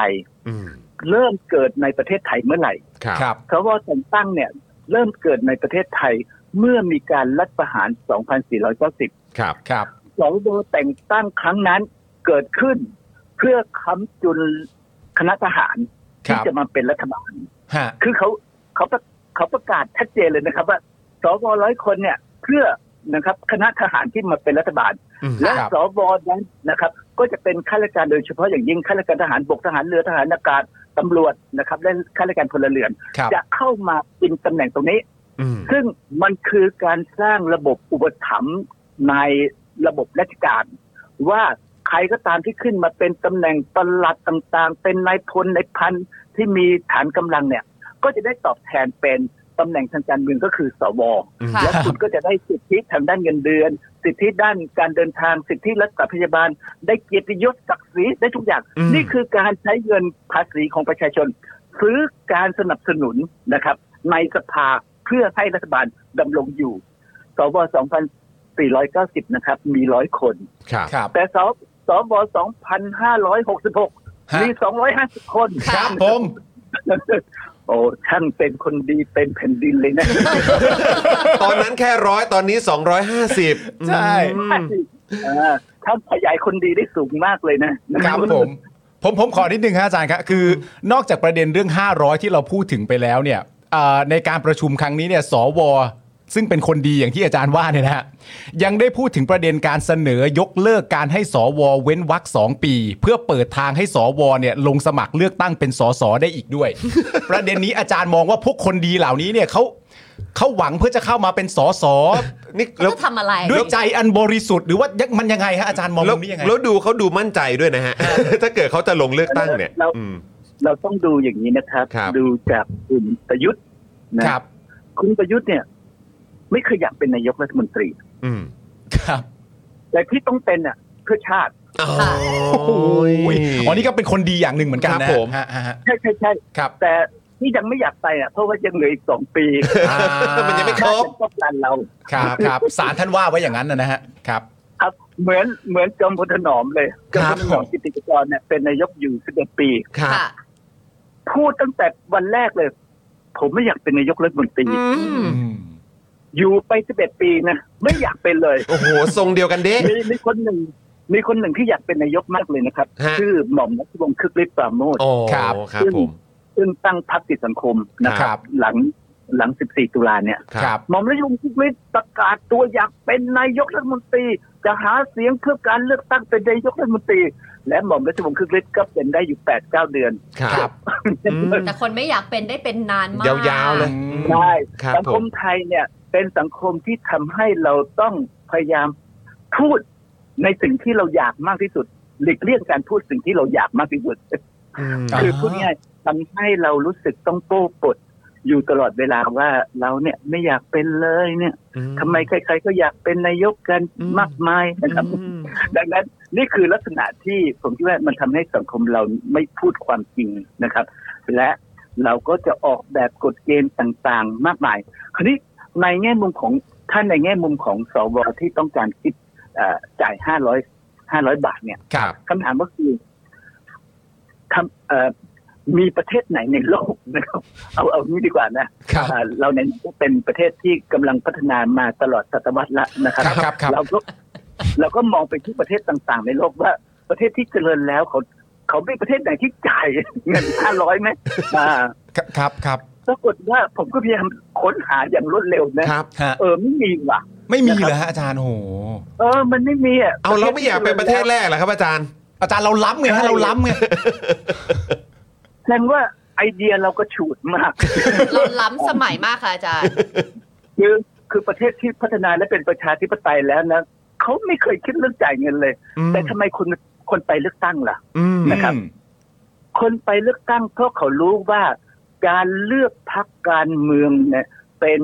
สิ่งสำคัญของชีวิตมากการเลือกนักการเมือง เพราะสิ่งเหล่านี้มันจะทำให้ระบบทางสังคม ระบบทางเศรษฐกิจ มันตอบโจทย์ต่อการดำรงชีวิต ครับ ค่าแรงที่แพงคือคุณภาพชีวิตที่ดี ไม่ใช่จ่ายห้าร้อยนะครับ ได้ฝุ่น PM 2.5 ทุกวัน โอ้ย ไม่ได้นะไม่ได้ ค่ะ ฮะ นะครับดังนั้นเอ่อมันเมื่อเรามองไปยังกลไกของประเทศที่คิดเรื่องของการเลือกตั้งนะครับ เราก็พบว่ามันไม่มีใครคิดแล้วคนเหล่านี้คิดได้ไงอ่ะ อืม นะครับ ครับผม น่าจะหัดอ่านหนังสือมันนะครับ อุ๊ยอุ๊ยอุ๊ยจะไม่หัดอ่านหนังสือไงอาจารย์ที่เราพูดทั้งหมดมันเรียกว่าผลการศึกษาแล้วอาจารย์ก็ต้องอ่านมาบ้าง เขา อะ ก็คงอ่านมาบ้าง หน้า แหละะ สองหน้าก็ต้องอ่านนะอาจารย์แหม หรือว่าหรือว่าหรือว่าอ่านปก ครับ อืม ฮะ เขาเรียกว่าตั้งโจทย์ในการวิจัยบนความเกลียดชัง อืม โอ้น่าสนใจครับ อืม ผลของมันออกมามันก็เป็นไปในทิศทางที่ตนเองต้องการ อืม ว้าวครับผม ค่ะ ไปดูกรอบหรือว่าคำถ้อยคำที่อยู่ในนั้น มันก็คือกรอบของคณะรัฐประหารที่กล่าวอ้างในการรัฐประหารตลอดมาว่า พวกเนี้ยซื้อสิทธิ์ขายเสียงเพื่อการเลือกตั้ง อืม และพวกนี้ก็จะโปรโมทอยู่อยู่อย่างเดียวนะครับว่าเฮ้ยทำไงถึงจะเลือกตั้งบริสุทธิ์ยุติธรรม ค่ะ เอ่อซึ่งพวกนี้ก็จะคิดถึง เอาทั้งนั้นไปดื่มน้ำอันศักดิ์สิทธิ์นะไปเข้าแถวสาบาน อืม ไปกราบพระหลวงพ่ออะไรต่างพวกนี้จะคิดได้อย่างเงี้ย ซึ่งเราลองคิดถึงเอาเอาอย่างนี้ดีกว่า ครับ ผู้ว่าและการจังหวัดรวยกันไหม ครับ ผู้ว่าราชการจังหวัดอะไรนะฮะรวยกันไหมฮะ อืม รวยรวยกันไหม อืม อ่าครับอ่าครับครับผม อ่า ถ้าคำถามก็คือ ผู้ว่าราชการจังหวัดนะซึ่งเอ่อดูไม่มีงานไม่มีการเลยอะ อืม แล้วรวยกันได้ยังไงอ่ะ อืม ค่ะ มาจากไหน อืม ใช่อ่าคำถามอันสำคัญของประเด็นของคอร์รัปชันนะครับ ค่ะ คอร์รัปชันเนี่ยถ้าเราไปมองกรอบทฤษฎีมันกรอบที่เอ่อเขาศึกษากันเนี่ย ครับ กลไกของคอร์รัปชันที่ดีที่สุดเลยนะครับ ก็คือกลไกระบบราชการ อืม ครับผม กลไกของการคอร์รัปชันที่ดีที่สุดนั้นก็คือกลไกของระบบของการแต่งตั้ง อืม และระบบอุปถัมภ์ ครับ ซึ่งสวเหล่านี้คือระบบแต่งตั้งและระบบอุปถัมภ์ เต็มเต็ม หมดเลย เต็มเต็มๆเลย รับรับเต็มฮะรับเต็ม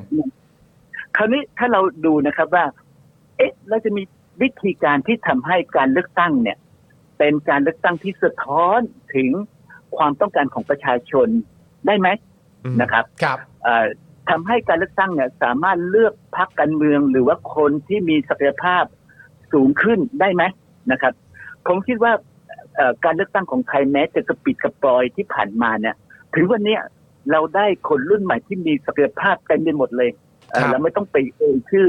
ในคนในพรรคเพื่อไทยหรือว่าคนในพรรคอนาคตใหม่ก้าวไกลเลยนะครับ ครับ ครับผม เราได้คนรุ่นใหม่ที่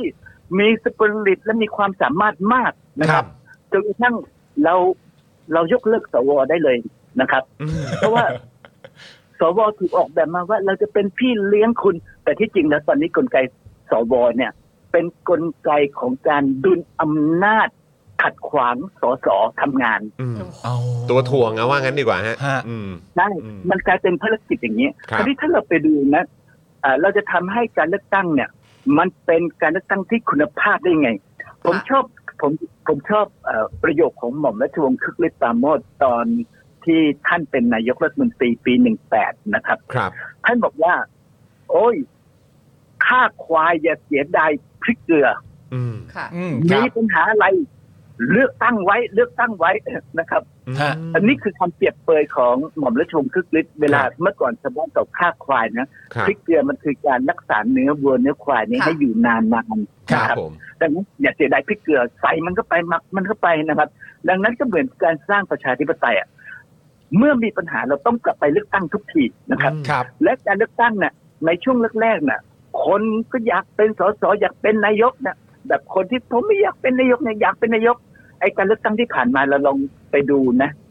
พักไหนที่ซื้อเสียงมากที่สุด อื นะครับ ม ค่ะ คือพักที่อยากเป็นนายกอ่ะนะครับ อืม แต่บอกไม่อยากเป็น และอำนาจอ่ะนะเขาใช้กลไกทุกอย่างที่ทำให้ตนเองได้ชัยชนะนะค ครั รับบ ครับ ดังนั้นหม่อมราชหม่อมราชวงศ์ขึ้นเลยบอกว่า ให้เลือกตั้งไว้ เลือกตั้งบ่อยๆพวกนี้จะเงินหมดและหมดอำนาจนะครับ เพราะการเลือกตั้งเนี่ยจะทำให้พวกนี้ ซึ่งไม่มีฐานของประชาชนเลยนะครับอาตอนแรก ๆ ก็จะใช้เงินจำนวนมากนะ ใช้อิทธิพลอำนาจของตนเอง แต่พอผ่านผ่านๆไปคนเหล่านี้ก็จะหมดเนื้อหมดตัวนะครับ อืม กระบวนการเลือกตั้งจะค่อยๆ คัดสรรนะครับ ให้กระบวนการทางการเมืองไม่ว่าจะเป็นผู้ผู้สมัครสสและก็พรรคการเมืองเนี่ยค่อยๆลงตัวนะครับ มันจะคัดสรรในตัวคำเนของมันเอง อืม ครับดังนั้นนะครับ ยิ่งเลือกตั้งอำนาจยิ่งเป็นของประชาชน อืม ประ ครับ ชาธิปไตยยิ่งเพิ่มขึ้น ครับ ไม่ต้องไปทำอะไรเลยนะครับ ค่ะ แต่ครั้นี้เราจะเห็นได้ว่า รัฐประหารของไทยอ่ะก็คือกระบวนการขัดขวางการเลือกตั้ง ครับ ครับ รัฐประหาร 13 ครั้งในรอบ 90 ปี ก็คือกระบวนการที่ไม่ต้องการให้ประชาชนเลือกตั้ง อืม นะครับ มันคือตัวการทำลายประชาธิปไตยโดยตัวของมันเอง ครับ นะครับ นี่คือรากเหง้าที่สำคัญอีกอันดับต่อมาก็คือ ถ้าจะสร้างประชาธิปไตยต้องมีการเลือกตั้งเพียงอย่างเดียว ครับ ค่ะ แต่งตั้งไม่ได้ ครับ ครับ เมื่อไหร่มีการแต่งตั้ง ไม่ว่าจะแต่งตั้งอะไรก็ตามนะครับ มันกลายเป็นว่านั่นแหละคือรากเหง้าของความไม่เป็นประชาธิปไตยรากเหง้าของการเป็นเผด็จการ ค ครับ ราวนี้เราลองมองไปดิในในรัฐสภาตอนนี้ใครใครแต่งตั้งบ้างอะ โอ้โห โอ้โห คนดีทั้งห เรา ลา ก็ ย เห็น ฮะ รากครับ เราก็เห็นรากเหง้าของความเป็นเผด็จการ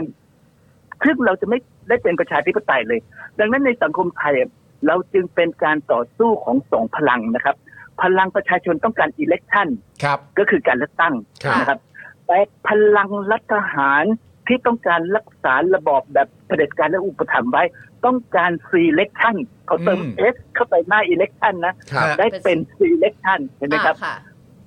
นี่คือการต่อสู้ของประชาชนดังนั้นไอ้กระบวนการแต่งตั้งหรือว่า selection น่ะที่เป็นสวเนี่ยก็คือกระบวนการขัดขวางการเป็นประชาธิปไตยที่สมบูรณ์นั่นเอง อืม นะครับ อืม ครับผ ถ้าม ถ้าเรามองอย่างนี้เราก็จะเห็นว่า อ่า ประเด็นต่อมาก็คือ กฎกติกาของการเลือกตั้งน่ะ มันจะต้องคงที่เหมือนเกมฟุตบอล อืม ฟุตบอลเขาแข่งกันมาร้อยปีเกมแทบไม่ได้เปลี่ยนเลยนะครับ เปลี่ยนแค่รายละเอียดเท่านั้นเอง ครับ เออ แต่เลือกตั้งเมืองไทยนะเปลี่ยนทุกเกม มัน ระห มั ว่าง น เกมก็เปลี่ยนด้วยอาจาร มัน ย์ ไม่สากลเลยอ่ะ อืม การเปลี่ยนแปลงเกมทุกครั้งมีความหมายว่าผู้เปลี่ยนแปลงกฎและเกณฑ์และเอ่อกติกาเนี่ยมีเป้าหมายต้องการชัยชนะและ อืม รักษาชัยชนะครับ ดังนั้นมันทำให้สังคมไทยไม่เป็นประชาธิปไตยเสียทีเพราะการเปลี่ยนแปลงกฎกติกาของการรัฐประด้วยการรัฐประหารนี่แหละ อืม นะครับ นี่นี่เป็นสิ่งที่เราไม่เคยได้พูดกันเลยนะครับ ว่าเฮ้ยทำไมมันเปลี่ยนทุกครั้งเลย ครับ แล้วถ้าคนรุ่นใหม่จะเข้าสู่สนามเนี่ยพอเปลี่ยนอย่างเช่น ไอ้สนามท้องถิ่นใช่ไหมครับ ครับ พอคนรุ่นใหม่เตรียมตัวจะเข้าสู่สนาม พี่แกเปลี่ยนกฎเลยนะว่า คนที่จะเป็นนายกเทศมนตรีนายกเอ่ออบจได้เนี่ยนายกอบตได้ เปลี่ยนจากอายุสามสิบเป็นสามสิบห้าโอ้ยเท่านั้นแหละนะครับ คนที่เพิ่งอายุสามสิบไปไม่ได้อีกเห็นไหมครับ อ่ การเปลี่ยนกฎ ครับ พวกนี้เนี่ยเป็นการทำลายประชาธิปไตย เราจึงเห็นวิธีการเนี่ยเอ่อเป็นวิธีการที่ ที่มันซับซ้อนอ่ะ เพราะว่ามันมันโกงกันตั้งแต่รัฐธรรมนูญแล้ว ครับ ค่ะ ครับ อืมอืม มันไม่ใช่ซื้อสิทธิ์ขายเสียงโกงนะเขาโกงตั้งแต่รัฐธรรมนูญ อืม โกงตั้งแต่กฎหมายเลือกตั้งเรียบร้อยแล้วครับ ครับ อืมอาจารย์ครับทำไมเขาถึงหมกมุ่นกับคำว่าคนดีเหลือเกินครับ หรือหรืออาจารย์คิดว่ามันเป็นข้ออ้างที่ง่ายที่สุดที่ที่คือมันมันคลาสสิกเสมอที่เขาสามารถใช้ได้ครับอาจารย์ครับ ใช่ ก็เวลาเราพูดว่าโอ้คนนั้นเป็นคนดีนะ อือฮึ นะครับ สังคมไทยก็เป็นสังคมเอ่อที่อยู่ในโลกพุทธศาสนาแสวงหาคนดีมาตลอด นั่น นะครับ ไง ครับ ครับ นะมันก็ทำให้ดูดี อืม มีสกุลลุนชาติ อือฮึ นะครับ ค่ะ ดังนั้นนี่คือมันกลายเป็นคำเวทมนต์อันศักดิ์สิทธิ์ ครับ ของทีมโบเดอร์มอร์ อ๋อที่บูโดครับผม ค่ะ คือคือคือแล้วแล้วแล้วมันก็ยังมีกลุ่มคนที่ยังเชื่ออยู่เหรอครับ อาจารย์เรื่องเรื่องของคำว่าคนดีอะครับ คือแบบว่าคืออันนี้ผมผมก็ไม่อยากจะแบ่งแยกถึงขนาดว่าเออเป็นแบบของคนรุ่นก่อน แล้วมันอาจจะใช้ไม่ได้กับคนรุ่นใหม่แล้วนะคือคือในมุมมองของอาจารย์คิดว่ายังไงเอ่อบ้างครับ อ่ะเอางี้ดีกว่าคำตอบน่าจะอยู่จากทัศนคติของประชาชน ครับ ครับ นะครับ เอาเป็นว่าผมเพิ่งสำรวจนะครับเออสองรอบนะ ครับ รอบแรกผมสำรวจทัศนคติของคนเจนแซอายุ ครับ 18 ปีถึง 25 ปี ครับ นะครับ ว่าเขาเห็นว่าต้องมีหรือว่าต้องยกเลิกสวแต่งตั้ง อืม ถ้า อ่า สวแต่งตั้งคือคนดีนะ ครับผม ครับ อ่าต้องมีหรือต้องยกเลิก ปรากฏว่าคนเจนแซนะครับ ที่เอ่อตอบนะครับ ว่าต้องยกเลิกสวแต่งตั้งเนี่ย มีถึง 59เปอร์เซ็นต ค่ะ โอ้ครับ อืมครับผม นะครับ ส่วนคนเจนแซที่ตอบว่าต้องมีสวแต่งตั้งต่อไปอ่ะมี 18เปอร์เซ็น อู้ ค่ะ อ่าครับผม ไม่แสดงความเห็นก็คือ 23เปอร์เซ็น อ่า ค่ะ ครับผม อ่า ดังนั้นดังนั้นคนเจนแซหรือว่าคนรุ่นใหม่นะครับ มองไม่เห็นคนดีในสวแต่งตั้งอย่างแน่นอน อืม นะ ค ค รั รั บบ ผม ก็ตั้ง 59%นะฮะอืม ใช่ครับ อ่า ดังนั้นเอ่อถ้าถ้ามองไปเนี่ย เราเห็นอนาคตมันต้องเปลี่ยนแปลงแน่ เพราะว่าเอ่อกลุ่มสวไม่ใช่กลุ่มคนดีแน่ ในสายตาของคนเจนแซนะ ค ค รั รั บบ ผม คราวนี้พอรอบต่อมาเอ่อผมเพิ่งศึกษานะครับว่าด้วยทัศนะของคนกรุงเทพนะครับ ว่าต่อสวแต่งตั้งว่าต้องมีหรือต้องยกเลิก อืม ค่ะ คนกรุงเทพนะครับอ่าที่เก็บข้อมูล 1,200 คนนะครับ ค่ะ ปรากฏว่าต้องยกเลิกสวแต่งตั้งเนี่ย 59เปอร์เซ็นต์ โอ้ โอ้ โห ก็ยังสูงเหมือนกัน อืม ใกล้ก็คืออันเดียวกันกับคนเจนแซ Gen Z เลย ครับผม ใช่ นะครับ ต้องมีสวแต่งตั้ง 18เปอร์เซ็นต์ อืม อ้าว ค่ะ นะครับ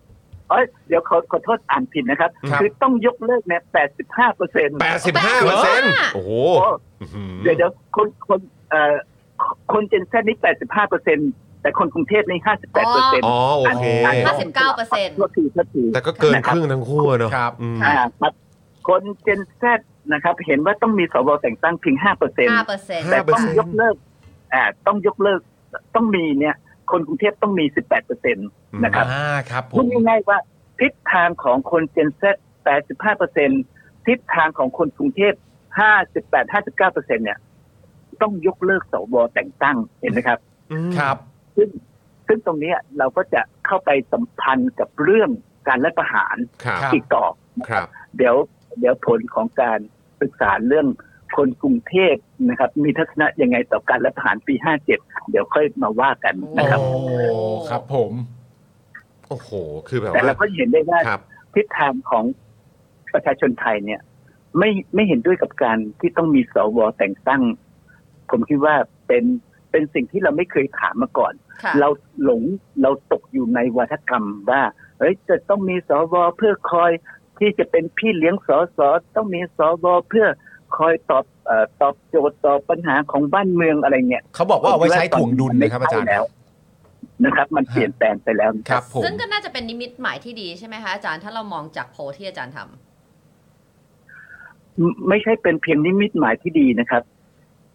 มันเป็นสัญญาณว่าที่ผ่านมาเราไม่เคยคิดว่าคนไทยคิดยังไงกัน อื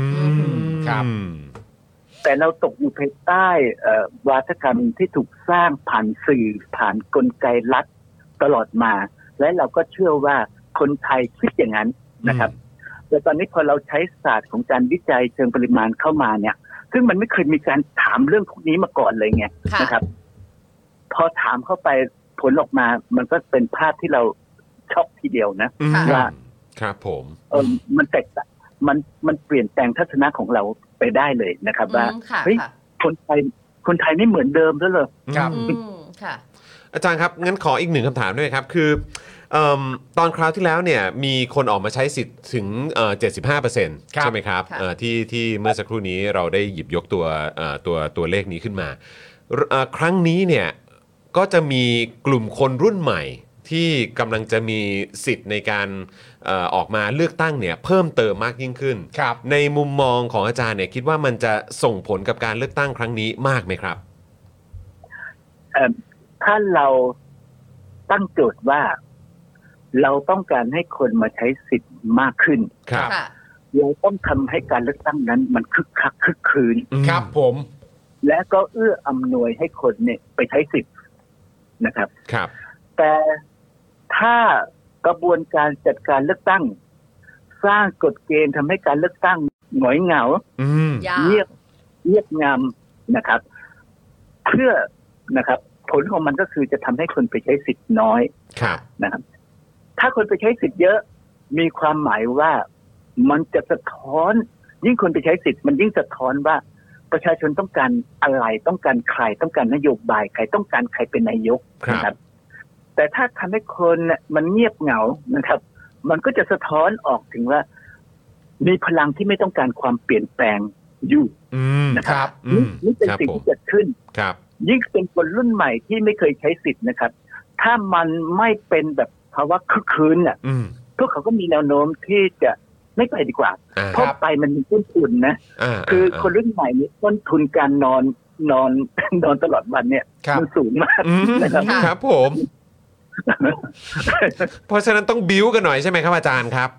ใช่ครับ อืม เอ่อดังนั้นเอ่อแต่เกมของการเลือกตั้งเนี่ย เราจะเห็นว่าเอ่อมีแนวโน้มแค่แค่เห็นวันหยุดกับวันที่จะจัดเลือกตั้งในเดือนพฤษภานะ ครับ ผมก็นั่งคิดแล้วว่าเฮ้ยที่มัน มันทำให้คนไปเที่ยวจนหมดแรงนะครับ อืม อื แล้วแล้วก็ไม่ไป ไม่อยาก ดีกว่า ออก เมื่อสัปดาห์ใช่เมื่อสัปดาห์ไปแล้ว อะไรอย่างเงี้ย อ่าไม่อยากออกจากบ้านนอนดีกว่า อ๋อแล้วแบบมันต้องมีคนที่จะต้องเดินทางกลับไปที่ภูมิลำเนาของตัวเองด้วย อ่า โอ้ยนั่สนภาพเนี่ย นั่นต้นทุนเขาหลายพันนะ อืม ห้าร้อยเอาไม่อยู่นะครับ ผมครับผมอืม ที่เขาไปเนี่ยเพราะว่าเขารู้แล้วว่า เขาไม่ได้ต้องเงินมันไม่ใช่เรื่องอะไร อืม แต่เขาต้องการรัฐบาลที่ตอบโจทย์ทางปัญหาทางเศรษฐกิจของเขา อืม นะครับ อืม ตอนนี้กระแสของคนที่แบบเคลื่อนกันกลับบ้านเนี่ยเพราะว่าเขาต้องการเลือกคนและเลือกพรรค อืม นะครับ ค่ะ ให้ได้เป็นรัฐบาลมากที่สุดนะครับ เราจึงเห็นว่าวันเลือกตั้งทำไมรถติดการเดินทางเอิ่มแออัดมากโดยเฉพาะคนจากกรุงเทพเนี่ยกระจายตัวกลับบ้านต่างจังหวัดกันหมด ครับ เพราะ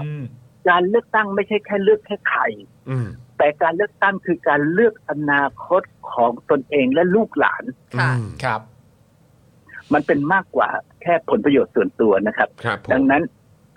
เงินห้าร้อยค่าเดินทางนะครับ ก็เก็บไว้เถอะนะเอาไว้ ครับผม ไว้เก็บไว้เก็บไว้ ถ้า เก็บ เรือ ไว้ ดำน้ำก็ได้ หรือไม่ก็แบบอย่างน้อยก็ยกเลิกสวเฮ้อะเออ เออ มันน่าจะคุ้มค่ากว่านะครับอาจารย์ครับ ใช่ใช่ใช่ใช่เพราะว่าจะได้เงินมีเงินเหลือในกระเป๋าอีกหลายพันล้าน เอ เอ อ อ ค ค่ะ รับผมโอ้โหนะฮะเอาละครับอาจารย์ครับโอ้โหวันนี้ต้องกราบขอบพระคุณอาจารย์มากๆเลยครับนี่โอ้โหรบกวนอาจารย์มาเกือบครึ่งชั่วโมง จริงเหรอเมื่อกี้ เมื่อกี้ครึ่งชั่วโมงจริงๆเราแบบคือทีแรกนึกว่าเออเพิ่งผ่านไปแค่ 15 นาทีอะไรแบบนี้นะแต่มาดูเวลาทีเฮ้ยนี่ครึ่งชั่วโมง ใช่ โอ้นี่เราเมาส์กันสนุกมาก นี่ผม เออ เอ่อเอ่อรู้สึกได้เลยว่าจริง ๆ แล้วอาจารย์มีอะไรให้พูดอีกมากมาย อีกเลยอะ เพียบฮะ ยังมีเรื่องให้คุยสนุกสนุกกับอาจารย์ได้อีกเยอะเลยครับ ฟังอาจารย์ แล้วก็น่าสนใจแน่นอนนะครับ ใช่ นะ ค่ะ ซึ่งเอ่อถ้าเกิดมีโอกาสอยากจะขอเรียนเชิญอาจารย์นะครับ ถ้ามีโอกาสอยากจะแบบมีโอกาสได้พูดคุยกับอาจารย์เนี่ยได้นานมากยิ่งขึ้นด้วยนะครับ อาจารย์ครับ ครับครับ สวัสดีครับ โอ้โหขอบพระคุณอาจารย์อีกครั้งนะครับข ข อบบ พอพ ระ ระคุ คุณ ณ อา อา จา จาร รย์ ย์ ครับ มากๆเลยนะครับผม สวัสดีคครั รั บบบทุกท่านครับ ครับ สวัสดีครับอื้อหือ โอ้โห แต่ว่าเรามีอาจารย์อย่างนี้นะเราคงเรียนส คือ นุก เมื่ มา อก เลย กี้ นะ เมื่อกี้คือ แบบ ผมนึกว่า 15 นาที ผมก็แบบเออไปดูไปดูเวลาอีกทีปุ๊บ เลยอะ เฮ้ย 29นาทีตายแล้วลบเมื่อกี้บอกอาจารย์จะขอรบกวนเวลาสั้น เรา สไตล์เรามากเลย เราก็คุยกันยาวต้องขอไป ตายแล้ว อาจารย์ด้วยครับ แล้วก็กราบขอบพระคุณนะครับ รองศาสตราจารย์ดรธำรงศักดิ์เพชรเลิศอนันต์ด้วยนะครับ ครับ นะ ผ ฮะ ม อาจารย์ อิจ ป ฉา ระจำ ใครรู้ไหม คณะรัฐศาสตร์มหาวิทยาลัยรังสิตครับ ใช่ครับ นะฮะ อิจฉานักศึกษาที่เรียนกับอาจาร อ่า ย์ ใช่ใช่ เนาะค ใช่ งคงมันมาก ๆ เลยอ่ะ โอ้โหคือแบบ เพราะเป็นเป็น subject ที่ที่ค่อนข้างแบบไม่ได้สนใจตอนเรียนสักเท่าไหร่ ครับ นึกออกปะ ครับ ว่าไม่ ครับ เราไม่ได้มาส ตอนนั้นเรายังไม่ ย ได้อินใช่ไหมล่ะ ใช่ เออเราก็ไม่ได้ ใช่ มาสายทางนี้ด้วย เออเอแต่เรา อ มา เออ การละครอะไรเงี้ย อ่า แต่แบบ โอ้ อืม หน้าไปนั่งเรียน ใช่ เลย สนใจแต่กู้ตอนเรียน เอ้ยโอ้ครับผมครับผมอ๋อใช่ไหม พรุ่มันงนี้ข เป็น อ อย่างให้นั้นปะ พูดอย่างนี้เฮ้ เอ อะ อนี่เขาบอกพรุ่งนี้ขอให้พูดอย่างนี้ เออ อะไรกันครับเนี่ย ขอให้พูดอย่างนี้ทุกวัน เออขอให้พูดอย่างนี้ทุกวัน ตอนเรียนไม่สนใจหร เอ อก อ ผู้ชม ครับ วิ ผ ชาม ครับผม นั่งจ้องแต่หน้ากู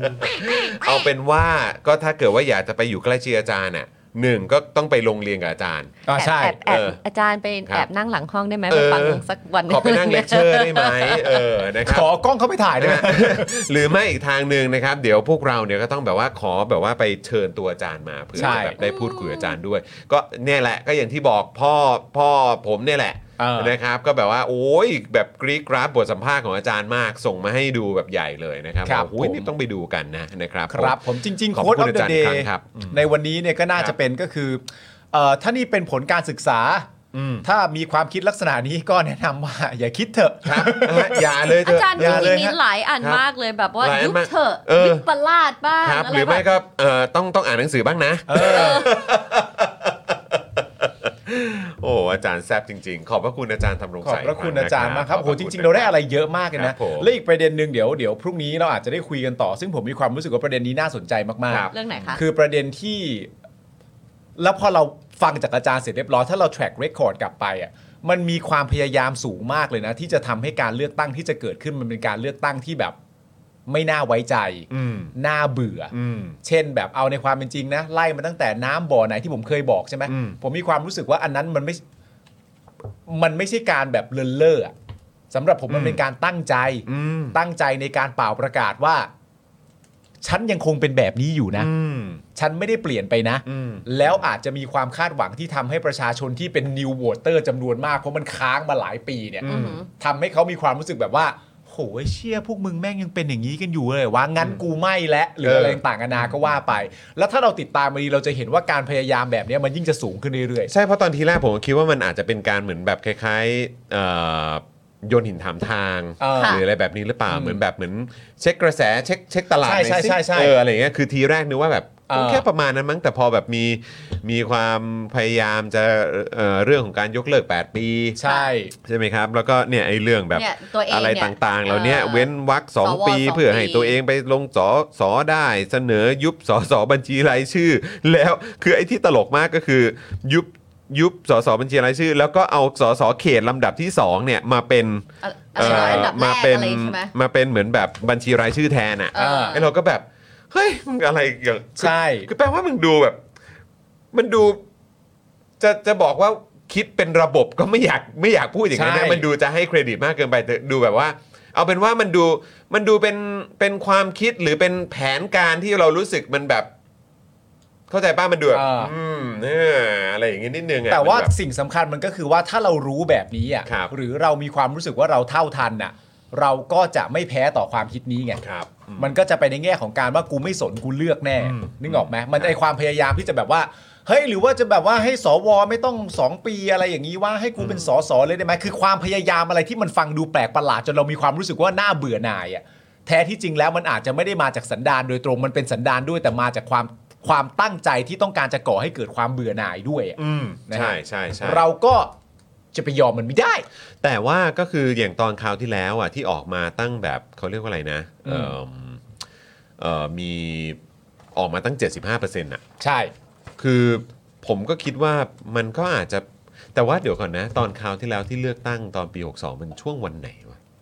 ดูได้นี่ เออเดี๋ยวเดี๋ยวเช็คได้ไหม เช็คได้ ผมไม่ ได้ แน่ใจ แต่ว่าอย่างไรก็ตามก็คือ คือเราก็ต้องนึกถึงจุดนั้นด้วยนะว่า อืม คนก็ต้องเดินทางกลับไปแบบเหมือนภูมิลำเนาของตัวเองอ่ะ ครับ ใช่ไหมล่ะ มันก็อาจจะต้องแบบมันก็มีต้นทุน มันก็ต้องแบบว่าเดินทาง มันก็ต้องใช้เงินในการเดินทางกลับเออคือ ใช่ ตรงพอยต์เนี้ยเข้าใจแต่ อืม คือแบบว่าหนึ่งก็คือมันไม่มีประเทศไหนในในโลกเนี้ยเท่าอย่างคือเท่าที่เรานึกนึกแล้วเท่าเท่าที่เราคิด แล้วก็เท่าที่เราพยายามหาข้อมูล หรือ ครั แม้ บ กระทั่งเมื่อสักครู่นี้ที่เอ่อท่านอาจารย์ธำรงศักดิ์เนี่ยได้แชร์ให้เราฟังเนี่ยก็คื ครั อบ ว่าก็พยายามไปหาแล้วมันไม่มีประเทศไหนในโลกนี้จริงๆที่เขาทำกันแบบนี้ เขาไม่ทำกันนะ ใช่ ฮะ ไหมล่ะ เออ แต่ว่าเท่าที่เราเห็นเนี่ยก็คือ 75%เนี่ยผมว่ามันก็น่าจะบ่งบอกถึงความอัดอั้นและ อืม ความต้องการของคนที่จะออกไปเลือกตั้งกันอยู่แล้ว แล้วยิ่งถ้าเกิดรอบนี้เนี่ย ผมก็คิดว่าน่าจะยังเยอะอยู่นะ ใช่ 24 มีนาค่ะ 24 มีนาคมคือวันอะไรอะ 62วันอาทิตย์ค่ะ วันอาทิตย์ใช่ไหม แต่ส่วนมากเขาก็จัดเลือกตั้งวันอาทิต ใช่ ย์ ไหมมันก็ต้องเป็นวันหยุดอะเนาะ เพราะว่า ออ เพราะว่าจำได้ต้องกลับบ้าน อืม เพราะเราก็ต้องกลับ ใช่ อืม เพราะเราก็ต้องต้องเราย้ายมาอยู่บ้านสามีไง แต่ว่าเรา อ่ะ ยังไม่ได้ ครับ ย้าย ผม ตามมา อ่า ครับผม เราก็ ก็ต้องกลับไปเลือกตั้ง เลือก ที่ ตั้งที่ ชื่อเรา ใช่ อยู่ในทะเบียนบ้าน ครับ เออใช่ไหมล่ะครับ คุณกั๊กบอกว่าก็ควรจัดให้มีเลือกตั้งนอกเขตนะ ปกติมีไหมครับ ก็เห็นจะมีแบบเป็นเขาเรียกอะไรอะแบบที่ต่างประเทศอะใช่ไหมฮะที่ต้องไปเลือกกันที่สถานทูต ใช่ถ้าเกิดว่าจะเลือกตั้ง หรือ ล่ว ส งห ถาน น้าก งศูนย์ อะไรพวกนี้ไง เออใช่ไหม แต่ของ ครับ เราก็มีสำหรับคนที่กลับภูมิลำเนาไม่ได้เขาก็จะต้องไป ใช่ ทำเรื่อง แต่ว่ามันก็ต้องมีทำเรื่องเนาะ ใช่ คบ ต้องทำเรื่อง คบผม แล้วก็ต้องแบบไปยื่นเอกสารต่างๆ แล้วก็ไปกาไปอะไร ใช่ อย่างนี้ ใช่ก็สำหรับคุณผู้ชมเองอันนี้ก็ฝากด้วย เพราะก็คือเมื่อสักครู่นี้ท่านอาจารย์ก็บอกว่าเออเฮ้ยต้องต้องทำให้มันคึกคักนะ ใช่ เออเราต้องช่วยกันบิวนะ อันเนี้ย ะคบ เรื่องใหญ่ คุณผู้ชมอยู่ตรงไหนพื้นที่ไหนอยู่ใกล้ชิดใครนะค ครั รับบ ญาติพี่น้องอะไรก็ตามนะครับที่อยู่ในวัย หรือมีสิทธิ์เลือกตั้งได้เนี่ยก็ช่วยกันแบบนะกระตุ้น ใช่ นะครับให้ทุกคนตื่นตัวกับการเลือกตั้งที่จะถึงนี้นะครับแล้วก็ไปเลือกตั้งกันเยอะๆนะครับ ผมเราไม่ได้เลือกกันบรรดาลเท่าไหร่แล้วเราต้อง นั่นน่ะสิ เราต้องเราต้องดีดแล้วชั่วโมงเนี้ยเราต้องดีดแล้ว นะครับ ตอนนี้ขอ welcome ผู้สนับสนุน โอ้เมื่อกี้ คุณ มากันเพียบเลยนะ เมื่อกี้เขียน ใช่ นะเมื่อ ค กี้ รับ คุณสุพนัทนะ ครั คะ บ แล้วก็คุณสุภสิทธิ์นะ ครั คะ บ แล้วก็ตอน แล้วก็ นี้ก็มีคุณแจ็ค แจ็ค กี้ กี้ด้วยนะครับผมขอบพระคุณมากเลยนะครับ ครับ นะฮะอ่ะคุณผู้ชมจริง ๆ แล้วเดี๋ยวเรามีอีกข่าวหนึ่งก็คือประเด็นเอ่ออนุทินลั่นไทยไม่กระจอกปมคลิปรถตำรวจนำขบวนนักท่องเที่ยวจีนนะนะครับ ครับ แต่เดี๋ยวขอเซฟอันนี้ไว้ก่อนเพราะจริง ๆ แล้วมันมีประเด็นที่ต้องคุยกันเยอะ ใช่ นะครับแล้วก็เดี๋ยวเอ่ออาจจะมีอะไรเพิ่มเติมกันขึ้นมาอีกด้วย ครับ นะครับ แต่ตอนนี้เนี่ยผมขอมาที่ประเด็นของนักกิจกรรมนะครับที่ถูกดำเนินคดีกันดีกว่า ครับ นะครับนะฮะเพราะว่าเดี๋ยวเราจะต้องมีอัปเดตประเด็นของน้องตะวันกับน้อง ใช่ แบมด้วย ครับ นะครับนะฮะอ่ะเอ่อคุณปาล์มครับเดี๋ยวรบกวนหน่อย ได้ นะครับ เริ่ม ผม ต้นตั้งช่วงแรกก่อนละกัน คือศูนย์ทนายความเพื่อสิทธิมนุษยชนนะครับรายงานคำชี้แจงหลังทนายความนะครับได้เข้าเยี่ยมตะวัน และก็แบมนะครับเมื่อวันที่ 23 มกราคมนะครับผมว่าทั้งคู่เนี่ยไม่กล้านะครับรับการรักษาที่โรงพยาบาลราชทัน ค่ะ เพราะเมื่อวานนี้เนี่ยนะครับตะวันล้มหัวฟาดกำแพง ซึ่งเป็นเวลาก่อนคำชี้แจงของราชทันจะออกมานะครับผม แต่ว่ากลับไม่มีรายงานเรื่องดังกล่าวเลยนะครับ รวมถึงทั้งสองไม่สามารถเดินได้เองอย่างที่รัชทันได้ออกแถลงการณ์ด้วยนะครับผม ทั้งนี้นะครับทนายระบุว่าจากการพูดคุยกับตะวันและแบมนะครับทนายความมีความกังวลใจเป็นอย่างยิ่ง ต่อท่าทีของเจ้าหน้าที่โรงพยาบาลราชทันทั้งในแง่ของคำพูด ความปลอดภัยทางด้านร่างกายและจิตใจ การด้อยค่า และการปฏิบัติตนให้ถูกต้องตามระเบียบ และการเคารพศักดิ์ศรีความเป็นมนุษย์ของผู้ต้องขังนะครับ โดยช่วงเวลาบ่าย3ามโมงที่ผ่านมาครับทนายได้รับแจ้งว่ารัชทันเนี่ยนะครับจะส่งตัวตะวันและแบม ซึ่งอดอาหารและน้ำเป็นวันที่ 7 แล้วนะครับ วันที่ 7 แล้วนะครับ ไปรักษาตัวที่โรงพยาบาลตำรวจ แต่ทั้งสองคนเนี่ยปฏิเสธครับ และต้องการให้ส่งตัวไปที่โรงพยาบาลธรรมศาสตร์ครับ ทั้งนี้จากการประสานโรงพยาบาลธรรมศาสตร์นะครับ โรงพยาบาลธรรมศาสตร์ยินดี รับตัวทั้งคู่ไว้รักษา ขณะนี้รอฟังคำตอบจากราชทันนะครับ ว่าจะส่งตัวทั้งสองคนทั้งตะวันและแบมเนี่ยไปที่โรงพยาบาลธรรมศาสตร์หรือไม่นะครับ โอเคค่ะ งั้นมีอัปเดตเพิ่มเติมนะคะพี่ อ่า ปาล์มค่ะ แล้วก็ ครับ คุณผู้ชมนะคะ ว่าอ่ากรมราชทัณฑ์นะคะแถลงว่าตะวันและแบมเนี่ยอดอาหาร และน้ำอ่ะเป็นวันที่ 7 มีอาการอาเจียนคลื่นไส้ไม่มีแรงปัสสาวะแทบไม่ได้ แต่ยังคงปฏิเสธที่จะรักษาที่โรงพยาบาลราชทันขณะนี้จึงจะมีการนำตัวไปส่งที่อ่าส่งไปรักษาที่โรงพยาบาลธรรมศาสตร์ตามที่ทั้งคู่เรียกร้องนะคะ แต่ขณะนี้นะคะก็ยังอยู่ในระหว่างการจัดเตรียมเอกสารส่งตัว ทั้งหมดทั้งมวลทั้งนี้นะคะ ตะวันและแบมจะยังอยู่ในความควบคุมของราชทันแม้จะรับการรักษาจากโรงพยาบาลภายนอกก็ตามนะคะนี่คืออัปเดตล่าสุดต้องขอบคุณน้ำนิ่งด้วยนะคะ ใช่ครับผมขอบคุณน้ำนิ่งมากเลยนะครับ แล้ว ครั ก็ บ อันนี้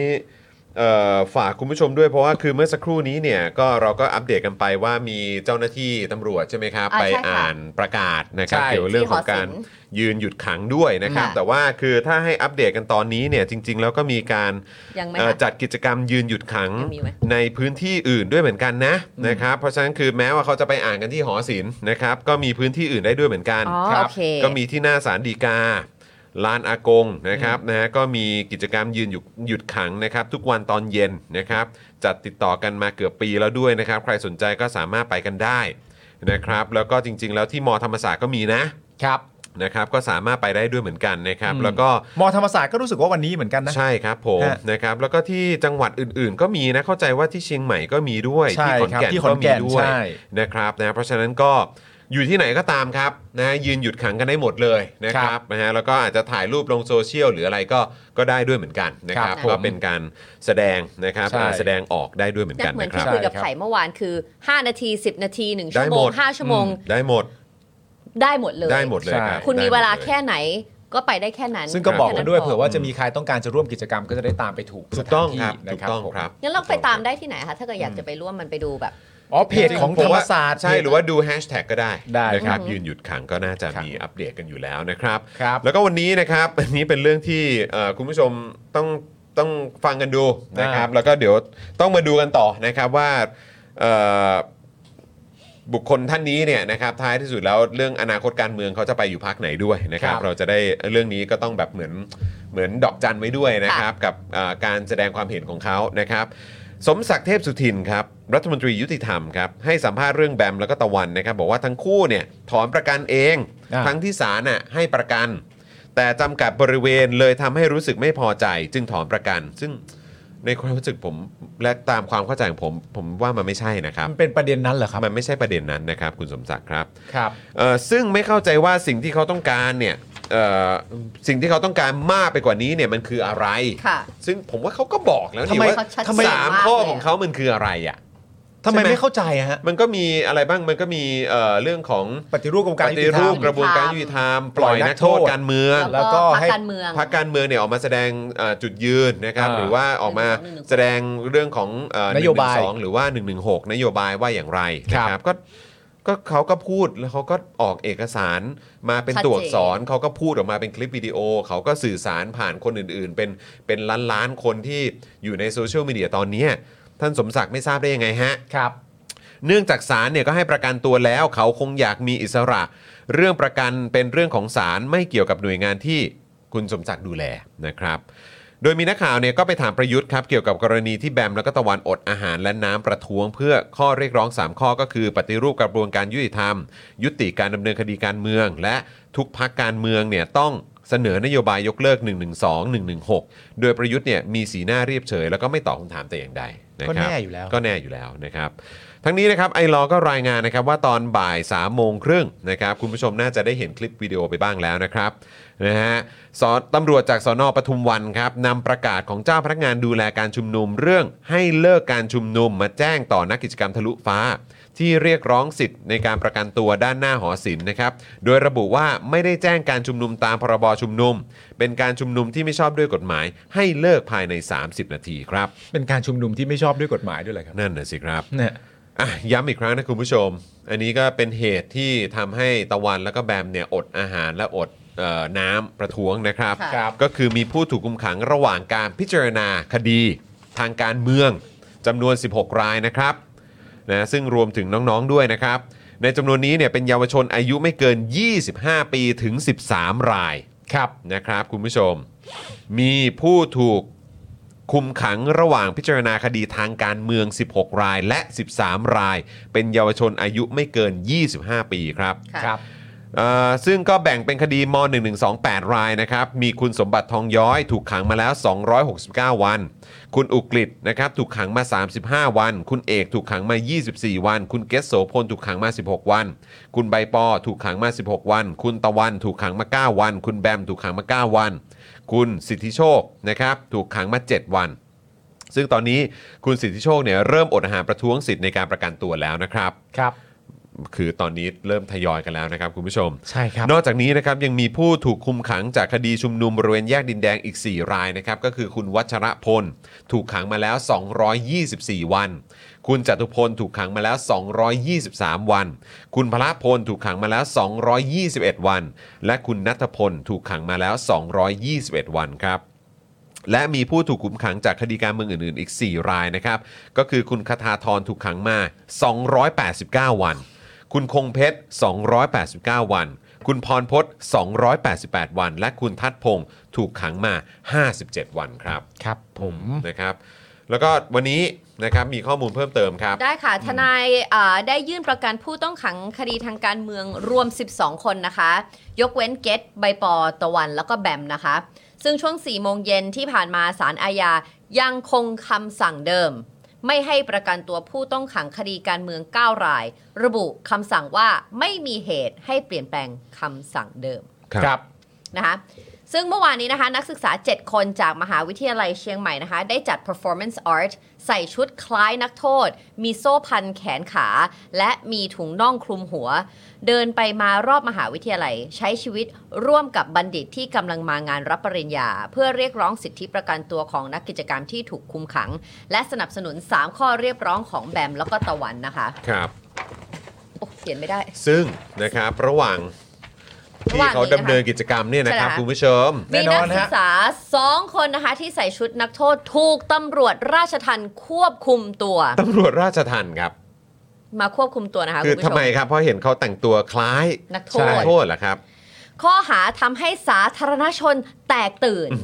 และทำให้สับสนกับนักโทษของกรมราชทัณฑ์ที่มาตรวจที่โรงพยาบาล โอ้ย โอ้สับสนอุยแยจัง ครับผม นะคะโดยเจ้าหน้าที่ได้พาตัวนักศึกษาทั้งสองคนไปที่ห้องพักเจ้าหน้าที่ตำรวจในโรงพยาบาลสวนดอก เพื่อตักเตือน ก่อนที่ทนายความจากศูนย์ทนายเชียงใหม่จะมาเจรจากับเจ้าหน้าที่ แต่ทางราชทันยังไม่ปล่อยตัวไปในทันทีนะคะเนื่องจากต้องการให้นักศึกษาขอโทษ กรณีแต่งตัวเรียนแบบนักโทษก่อน ถึงจะยอมปล่อยตัวค่ะ ขอโทษตำเยี่ยอะไรครับ เอ่อคุณกั๊กเขียนว่าอะไรนะครับ ตำรวจราชทันไปเสือกอะไรก่อนครับ นั่นน่ะสิครับ นะครับ เอ่อทำไมต้องขอโทษคะ ไม่เข้าใจเหมือนกันครับ performance ทำไมต้องขอโทษ art มันเป็นมันเป็นศิลปะครับ แล้วมันเป็นหน้าที่ของตำรวจของกรมราชทัณฑ์ที่มีอำนาจหน้าที่อะไรครับ ไม่ ถ้าถ้าสมมติว่าคุณกำลังสับสนในประเด็นของการที่ว่า นี่นักโทษ เอ่อกรมราชทัณฑ์ที่มาตรวจที่โรงพยาบาล แล้วมันก็ทำให้คนอื่นต้องเลิกใส่ละครับ คือแล้วคือผมเออคือประเด็นที่สำคัญที่สุดก็คือเออคือทำไมคือทำไมเขาต้องขอโทษ เออ ขอขอโทษคือขอโทษทำไมวะ มึงก็ นั่นแหละครับคุณ มึง ผู้ ก็ ชม รู้แก่อำนาจตัวเองอะนะฮะ ครับ มันเป็นสันดานอะนะครับ มันอะไรกัน มันอะมันมันบ้าบอครับ มีสิทธิ์เชิญตัวไปได้ด้วยเหรอ ก็นั่นแหละครับ ทำไมอะตำรวจอะ หลัง ไง การ ความผิด รัฐประหาร ซึ่งหน้าอย่างเงี้ยเหรอ หลังรัฐประหารมันก็จะอย่างเงี้ยเนอะเออ ใช่ นะครับ เราอยู่ในยุคสมัยที่มันแบบแปลกประหลาดจริง ๆ ครับคุณผู้ชม ครับ ไม่เราเราเราพูด มันน่าตกใจเพราะเราเนี่ยนี่คือเด็กนี่นี่คือเด็กละครด้วยเนาะป่ะเราก็เราก็ มัน performance art อะ นึกว่าคุณแต่อย่างที่ว่าตอนนี้คือเราพออยู่ในยุคนี้เนี่ยที่การแสดงศิลปะ มันเริ่มผิดกฎหมายได้เนี่ยมัน มันมันคือยุคมืดอย่างแท้จริงแล้วครับ ครับ ตอนนี้ไม่ใช่ครั้งแรกเราก็ได้เห็น ใช่ ที่เชียงใหม่เกิด เห็นหเย ลาย อะ พัน ครับเห็นเยอะครับ ที่เรื่องของการที่จะแสดงออกทางด้านของศิลปะ แต่ว่าโดนจับกุม ครับ เนี่ยคุณเท่าพิภพมา สวัสดีคุณเท่าพิภพนะครับ คุณเท่าพิภพบอกว่าตำรวจช่วงนี้แม่งน่ากลัวกว่าโจรครับ ครับ อื ผม นะครับ คุณเบียร์บอกว่าขอโทษนะครับที่ไปแทงใจดำ อืม นะครับ ครับ ผม ผม ขอโทษที่ไปแทงใจดำนะครับ เออ ผม นะครับนะฮะ เนาะอีกหน่อยละครจะไม่โดนจับแล้วละครที่มาล้อเลียนการเมืองทำเรื่องการเมืองไปเรื่อยๆเนาะป่ะมันมันมันลายมันอยู่ที่ไหน อืม ถ้ายุงมาอยู่กับกับศิลปะอะ ใช่ คุณธนนท์บอกขอโทษที่ทำให้มึงดิ้นอย่างเงี้ยเหร อฮะ ครับผม อุ้ยตายประชา ไม่หรอกคง ธิปไตยจืด ขอโทษที่ทำให้เขาไม่สบายใจใช่ไหม เออ นะครับนะฮะอ่ะ เว้ย โอ้ ใช่คุณจิรัตน์ไหม ไม่ใช่ ไม่ใช่ อ๋อ ไม่ใช่ คนละ ไม่ใช่ไม่คุณจิรัตน์ ใช่ เหรอ ไม่ใช่ วันนี้วันนี้เป็นคุณเท่ามาแทน คุณเท่ามาแทนนะครับผม นะฮะอ่ะโอเคครับคุณผู้ชมครับ นี่ก็ทุ่ม 24 แล้วนะครับ ครับ เดี๋ยวส่งบ้านเจนอักสอนกลับไปหาน้องเอริก่อนนะครับ เดี๋ยวจะเดี๋ยวจะมืดเกินไปแล้วเอ้ยวันนี้รถติดไหม อ๋อ ไม่รู้ ยังอยู่บ้านเดืออยู่แป๊บหนึ่ง อ้าว จะไปบ้าน ยัง เห อ ยื่ ยู่ อ ชัย แล้วอะ ภูมิอยู่ ยังอยู่ชัย ยังอยู่ชัย ภู ภู มิ มิ อ อยู่ ยู่เออ ไปตานะครัมบ หาตำรวจแล้วอะ เออแต่คุณผู้ชมช่วงนี้ฝุ่นเยอะจริง โอ้ ใช่ โหจอนเมื่อเช้า โอ้โห อุ้ยฮัลโหล ครับอืม เมื่อเช้า เออ นี่ขนาดว่าไม่ฝุ่นไม่ค่อยเท่าไหร่นะ โอ้โห หนักเลยใช่ไหม หนักมาก เลยใช่ไหมอาการภูมิแพ้เนอะ แล้วรู้สึกเหมือนมีฝุ่นอยู่บนตัวตลอดเวลา เออมันแบบมัน มันเคลอะ มันเหนอะ ด้ ห วย นะ เออ มันบอกไม่ถูกอะ นะค แต่ รับ เมื่อเมื่อเช้าโหดจริง ครับผม แถว โหดจริง บ้านเรา โหดจ การ ง ที่เราจะมีฝุ่นอยู่ใกล้ ๆ ตัวได้เนี่ยเราต้องไปที่ไหนวะ แต่กูเนี่ยกูชอบชื่อเอ่อคุณผู้ชมของเรามากที่เรา ชื่ เคย อว่า พูดกันมาตั้งนานแล้วอะ dust under foot Just on the foot ต้องพูดแบบจอนด้วยแบบ เออ dust under foot Just on the foot นั่นแหละก็มันก็เลยอาจจะมีฝุ่นเยอะหรือเปล่า ครับ เออแต่มันก็น่าจะน้อยลงไปเยอะแล้วนะ น้ น้ อ อย ย ล ล ง ง แต่เนี่ยฝุ่น PM 2.5เนี่ยเยอะแน่นอน แถวบ้านเธอโอเคแล้ว นะค สิ รับ กลับมาโอเค ใช่ แต่ว่า เออ ช่วงเช้าตอนนี้เมื่อเช้าพาเอลิไปไปฉีดวัคซีนใช่ไหม อืม แล้วขากลับมาตรงเส้นวิภา อืม มองเห็นแบบ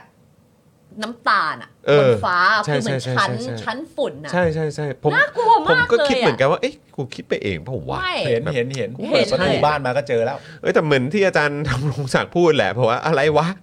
กูเลือกตั้งมากูก็แบบก็อยากจะแบบให้ชีวิตกูดีกูไม่ต้องมาดม PM 2.5ก็โอ้โหอาจารย์แทงใจดำมากเลยอาจารย์ ครับ เออ ผม ผมนะฮะ จริงตอน ก็ ตอนนี้สงสารเด็กๆอะ นะไปเลือกตั้งกัน ที่ เย ต้อ อะๆงไป แล้ว โรงเรียน เออแล้วเราก็มีลูกไงใช่ไหม ใช่ เราก็แบบว่าไม่อยากให้ลูกจะต้องมาเจออะไรแบบนี้ แล้ววันก่อนก็คุยกับพ่อหมอ พ่อหมอก็อัปเดตว่าโหรู้เปล่าที่เชียงใหม่เนี่ย ก็หลายๆเคสแล้วก็เป็นหลายคนที่แบบอาจจะเป็นคนรู้จักของคนใกล้ตัวเนี่ย อืม ก็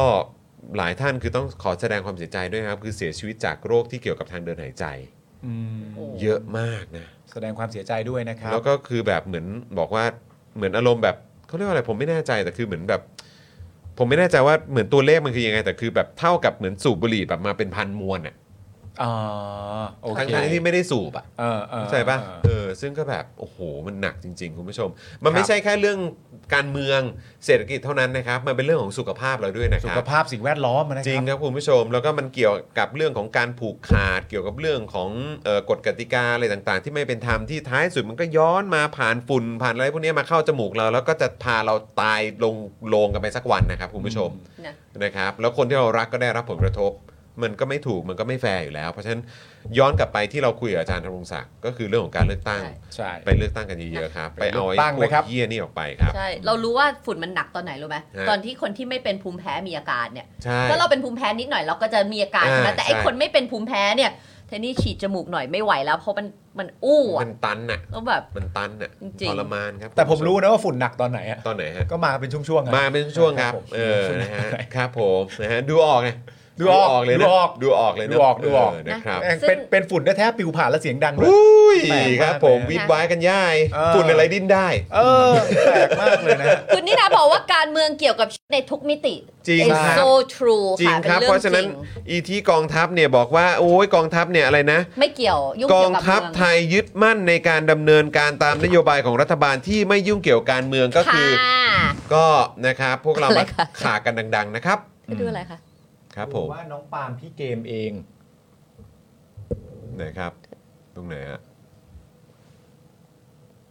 โจรเลือกปล้นบางคนเจ้าหน้าที่รัฐปล้นไม่เลือกหน้าอ่าน้องปาล์มพี่เกมเองอ่า พี่เกมเหรอครับ พี่เกม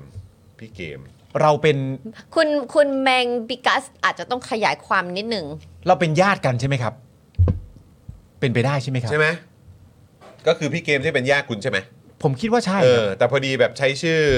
ใช้ชื่อ สกรีน ใน เนมไม่เหมือนกัน เออใน ใช่ครับ ทูบ ใน YouTube เนี่ยเอออาจจะแบบว่าเลยเลยยังไม่รู้นะครับ ว่า ครับครับ ว่าใช่ ครับ หรือเปล่านะครับ ถ้าใช่บอกด้วยนะครับพี่ครับ นะเออนะครับเออคุณนายรับกิงคองบอกว่ามีคำถาม อ๋อ จะถาม วันนี้มี โทนี่ไหมเออใช่ วันนี้มา เห็นคุณโทนี่เขาบอกว่าพร้อมจะตอบทุกคำถามเลยนะครับนะผมก็คิดว่าสำหรับใครก็ตามที่ที่มีคำถามอยากจะถามคุณโทนี่เนี่ยก็ไปถามคุณโทนี่ได้นะ ใช่ เออนะครับผมคิดว่าหลายท่านนี่ก็คงอยากจะเออโดยแบบมีคนรุ่นใหม่อยากจะถามคำถามคุณโทนี่ด้วยนะครับ ใช่ นะฮะก็สามารถไปถามกันได้นะครับ ประเด็นหลักที่หนีไม่พ้นก็คงจะเป็นประเด็นแบมกับตะวันนี่แหละครับ เออ นะครับ ถู ผกมต้อง ก็ ครับ อยากให้คุณคงจะมีหลายคนอยากให้คุณโทนี่แสดงความคิดเห็นด้วย หนึ่งหนึ่ นะ ง ค ส รับ องด้วยเนาะ หนึ่งหนึ่งสองด้วย แล้ว ก็ ก็อาจจะถามถามไปถึงเอ่อเรื่องของความเห็นของคุณโทนี่เกี่ยวกับ อืม เรื่องของการแสดงออกของพรรคการเมืองด้วย เพราะคือ ใช่ คุณโทนี่เองก็ไม่ได้เกี่ยวข้องกับเอ่อพรรคเพื่อไทย ครับ นะครับ นะฮะก็แต่ว่าก็ถามความเห็นนะนะครับ อืม นะฮะว่าว่าคิดเห็นว่าอย่างไร ผมว่าวันนี้ ะค ครับ งจะคงจะเป็นเอ่อโดยโดยปกติก็มีคนดูเยอะเป็นจำนวนมากอยู่ ใช่ แล้วแต่ผมเชื่อว่า เข้าไปฟังเยอะ วันวันนี้คงจะมีคนคนไปดูเยอะมากมากเลยแหละครับ ใช่ นะครับ คุณธนาโนนพร้อมคือพร้อมไปตั้งคำถามเลยใช่ไหมคะ ก็ดีแล้วนะครับ ดีแล้วก็มาต้องแช ใช่ ร์ ก็ ให้ ไป เรา พูด ฟัง ไปพูดคุยกันไป แฟ พูด ร์นะ คุย ครับ กัน เพราะว่าคนถามก็ถามแล้วตัวคุณ ใช่ โทนี่เองตาม ก็ ที่ เปิด ราห็น เปิดโอกาสให้ให้ถามเต็มที่ ถามเต็มที่แล้วก็บอกว่าพร้อมตอบมากด้วย ใช่ เพราะฉะนั้นก็ถูกต้องแล้วค นะ รับ เออ ก็ลอง นะครั ถา บ มดู นะครับก็ตอนนี้ผมคิดว่าเอ่อสังคมนะครับแล้วก็ประเทศไทยนะครับแล้วก็คนรุ่นใหม่จำนวนมากด้วยนะครับ ก็อยากจะได้ความชัดเจนจากทุกๆฝ่ายนะครับ คือจากรัฐบาลเราคงจะไปคาดหวังเอ่อความชัดเจนก็คงไม่ได้นะครับ ครับ นะฮะหรือความความความจริงใจอะไรแบบเนี้ยนะครับจากที่เราอยู่กับมันมานะครับ แต่สิ่งที่เราคาดหวังก็คงจะเป็น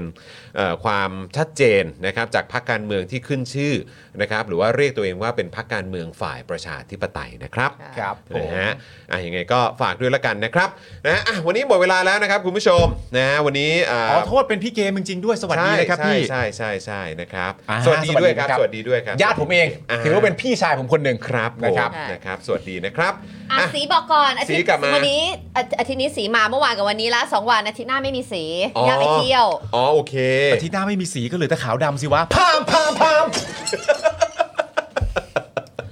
มึงนี่ก็ทิ้งท้ายได้นะ เออนะครับ ก็เลยจะมาเจอกันอีกทีก็คือต้นเดือนกุมภาเลย โอเคนะครับ เดี๋ยวก็จะกลับมาอีกทีก็คือเป็นเดือนกุมภาเลยใช่ไหม เพราะอาทิตย์หน้ามัน 30 น่าจะ 31 เป็น แล้ว วันที่เจ็ดป่ะ ใช่ก็อาทิตย์แรก จะลับมา ขอ วั ง นที่เจ็ด ของ า อังคารแรกของกุมภา โอเคนะเพราะ ค ว่า รับ สีมาอาทิตย์นี้แล้วเราจะต้องให้ญาติได้ไปเที่ยว เออ นะครับ ครับ ให้คุณย่าได้พักผ่อนด้วยนะครับผมนะ อ่ะ ยังไงก็เดี๋ยวใครคิดถึงสีกลับมาเจอกันเดือนกุมภานะจ๊ะ ใช่แล้ว เดือนแห่งความรัก ไงเออนะครับ เหมาะมาก เหมาะมากเนาะ เหมาะ เออ มาก รักฉันไหม แน่นอน เออโอ้แน่นอนอยู่แล้วยัง อ่ะ ถาม ต้อ อี ง กเหร ตร อง เธ เล อย ต้เออกองถามทุวัน ยังต้องถามอีกเหรอเ ต้องถาม นะค กั รั น บ ตรง นะ ผม ฮะ บอกพี่ไทยนี่ใบชาวเน็ตหน่อยครับ อันนั้นนั่นน่ะ ๆบอกแล้ว ครับที่นี่เนี่ย อืม ซื้อง่ายมาก เออเฮ้ยคุณมุกมา สวัสดีคุณมุกด้วยนะครับ คุณมุกสวัสดีครับ เมื่อกี้คุณมุกส่งข้อมูลนะครับเกี่ยวกับการเอ่อเปิดตัวสมาชิกนะครับเออของพักพลังประชารัฐด้วย ครับ นะครับ แล้วก็เอ่อเท่าที่ทราบเนี่ยมีลูกบิ๊กบังเนี่ยไปด้วยนะครับ เออนะครับแต่เห็นบอกว่า ทีแรกก็ฝากคำถามไปคุณมุกก็ส่งมาถามว่าเฮ้ยโอ้โหเอ่อมีอะไรอยากจะฝากถามแบบคนที่พักนี้ไหมคะอะไรอย่างเงี้ย ครับ เออแล้วก็อ่ะถามคำถามนี้ไปได้ไหมครับนะแต่ว่าทางทางคุณมุกบอกว่าโอ้โหนี่คือเขาพอเหมือนแถลงเสร็จแล้วก็แล้วก็ปิดจบเลยนะครับไม่ได้เปิดโอกาสให้ให้ถามคำถามโถ ครับ ชอบ น่า คุณ เสีย สัน ดาย ไทยอ่ะบอกว่าวันที่ไม่มาวันอังคารนะให้ใส่เอฟเฟกต์ขาวดำด้วย โอ้ โถคุณสันไทยเห็นไหม โถ่เอ้ยอืม มันไม่ได้เศร้าขนาดนั้น ก็ไทยนี่ไม่มาที คุณราหู นึงะ บอกว่าแต่วันนี้สีสวยมากขอบคุ เอ ณครับ อขอบคุณแทน สี เมีย สวยเพราะว่านี่ ครับอะไรฮะ นี่ เออ คเด็ดการจงพินาศ เออนะ เราก็ได้ที่ม้วนผมมาใหม่ เออเอาออกครับก็เลยแบบว่า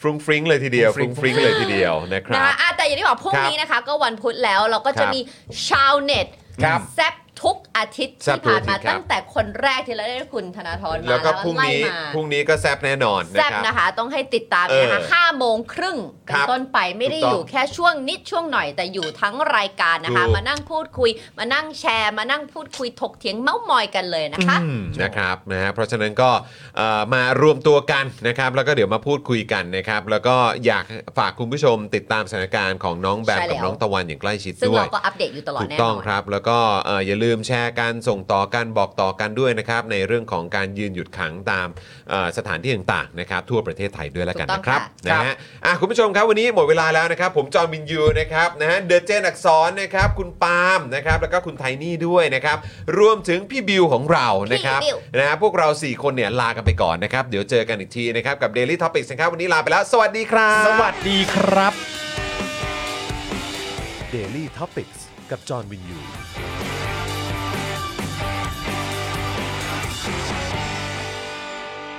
สำหรับเจ้าของเพจนะครับที่ยิงโฆษณาแล้วค่าโฆษณาแพง ค่าโฆษณาสูงสูงๆนะครับ ลองเอาคอร์สนี้ไปประยุกต์ใช้ได้ ตอนแรกเนี่ยผมก็ไม่คิดเหมือนกัน ว่ามันจะใช้กับ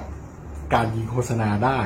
นะครับคือจริงๆแล้วความตั้งใจจริงผมอะผมแค่อยากจะทำคอร์สที่วิเคราะห์พฤติกรรมของผู้ใช้งานนะครับในโซเชียลมีเดียเฉยๆนะฮะเพื่อให้ได้ออร์แกนิก ริชที่เพิ่มมากขึ้นนะครับแต่ ดันมีผ ผู้ใช้ที่มีประสบการณ์เขามาลองซื้อไปนะครับ แล้วเขาเอาไปประยุกต์ใช้ทำให้ค่าโฆษณาของเขาอะลดลงถึง 10 เท่าเลย แล้วก็มีอีกรายหนึ่งนะครับ เป็นผู้ใช้ที่มีประสบการณ์เหมือนกันนะครับ ซื้อเอาไปประยุกต์ใช้ปรากฏว่าพอปรับใช้ตามคอร์สนี้แล้วอ่ะเขาบอกว่าพอเขาหยุดแอดน่ะลิสต์มันไม่ค่อยตกเขาส่งรีวิวมาให้ดูด้วยนะครับ ถ้าท่านอยากทราบว่ารีวิวอยู่ตรงไหนก็ไปดูในโพสต์ข้างล่างได้นะครับผมโพสต์ไว้แล้วนะฮะหลาย ๆ ท่านเนี่ยซื้อไปแล้วอ่ะ แล้วเขาปรับได้ภายในสัปดาห์สองสัปดาห์เองผมว่า เขาเก่ง เขาเก่งจริงนะครับก็ไม่คิดว่าคอร์สของเราจะเป็นประโยชน์ขนาดนี้นะครับ ก็คอร์สนี้เนี่ย 2,999 บาทนะครับ ถ้าใครสนใจก็ทักแชทมาได้เลยนะครับ ก็หวังว่าจะเป็นประโยชน์นะครับ หลังซื้อคอร์สไปแล้วนะครับ ไม่ต้องกังวลนะครับ ก็ถามได้นะครับ กลับมาถามได้นะครับ ไม่ว่าจะเรื่องคอร์สหรือนอกคอร์สนะครับ ถ้ารู้ผมตอบให้ ถ้าไม่รู้ผมก็จะไปค้นหามาให้ โอเค ขอบคุณมากครับ คอร์ส 2,999 บาทนะ ทักแชทได้เลย ครับขอบคุณครับ Daily Topics กับจอห์นวินยู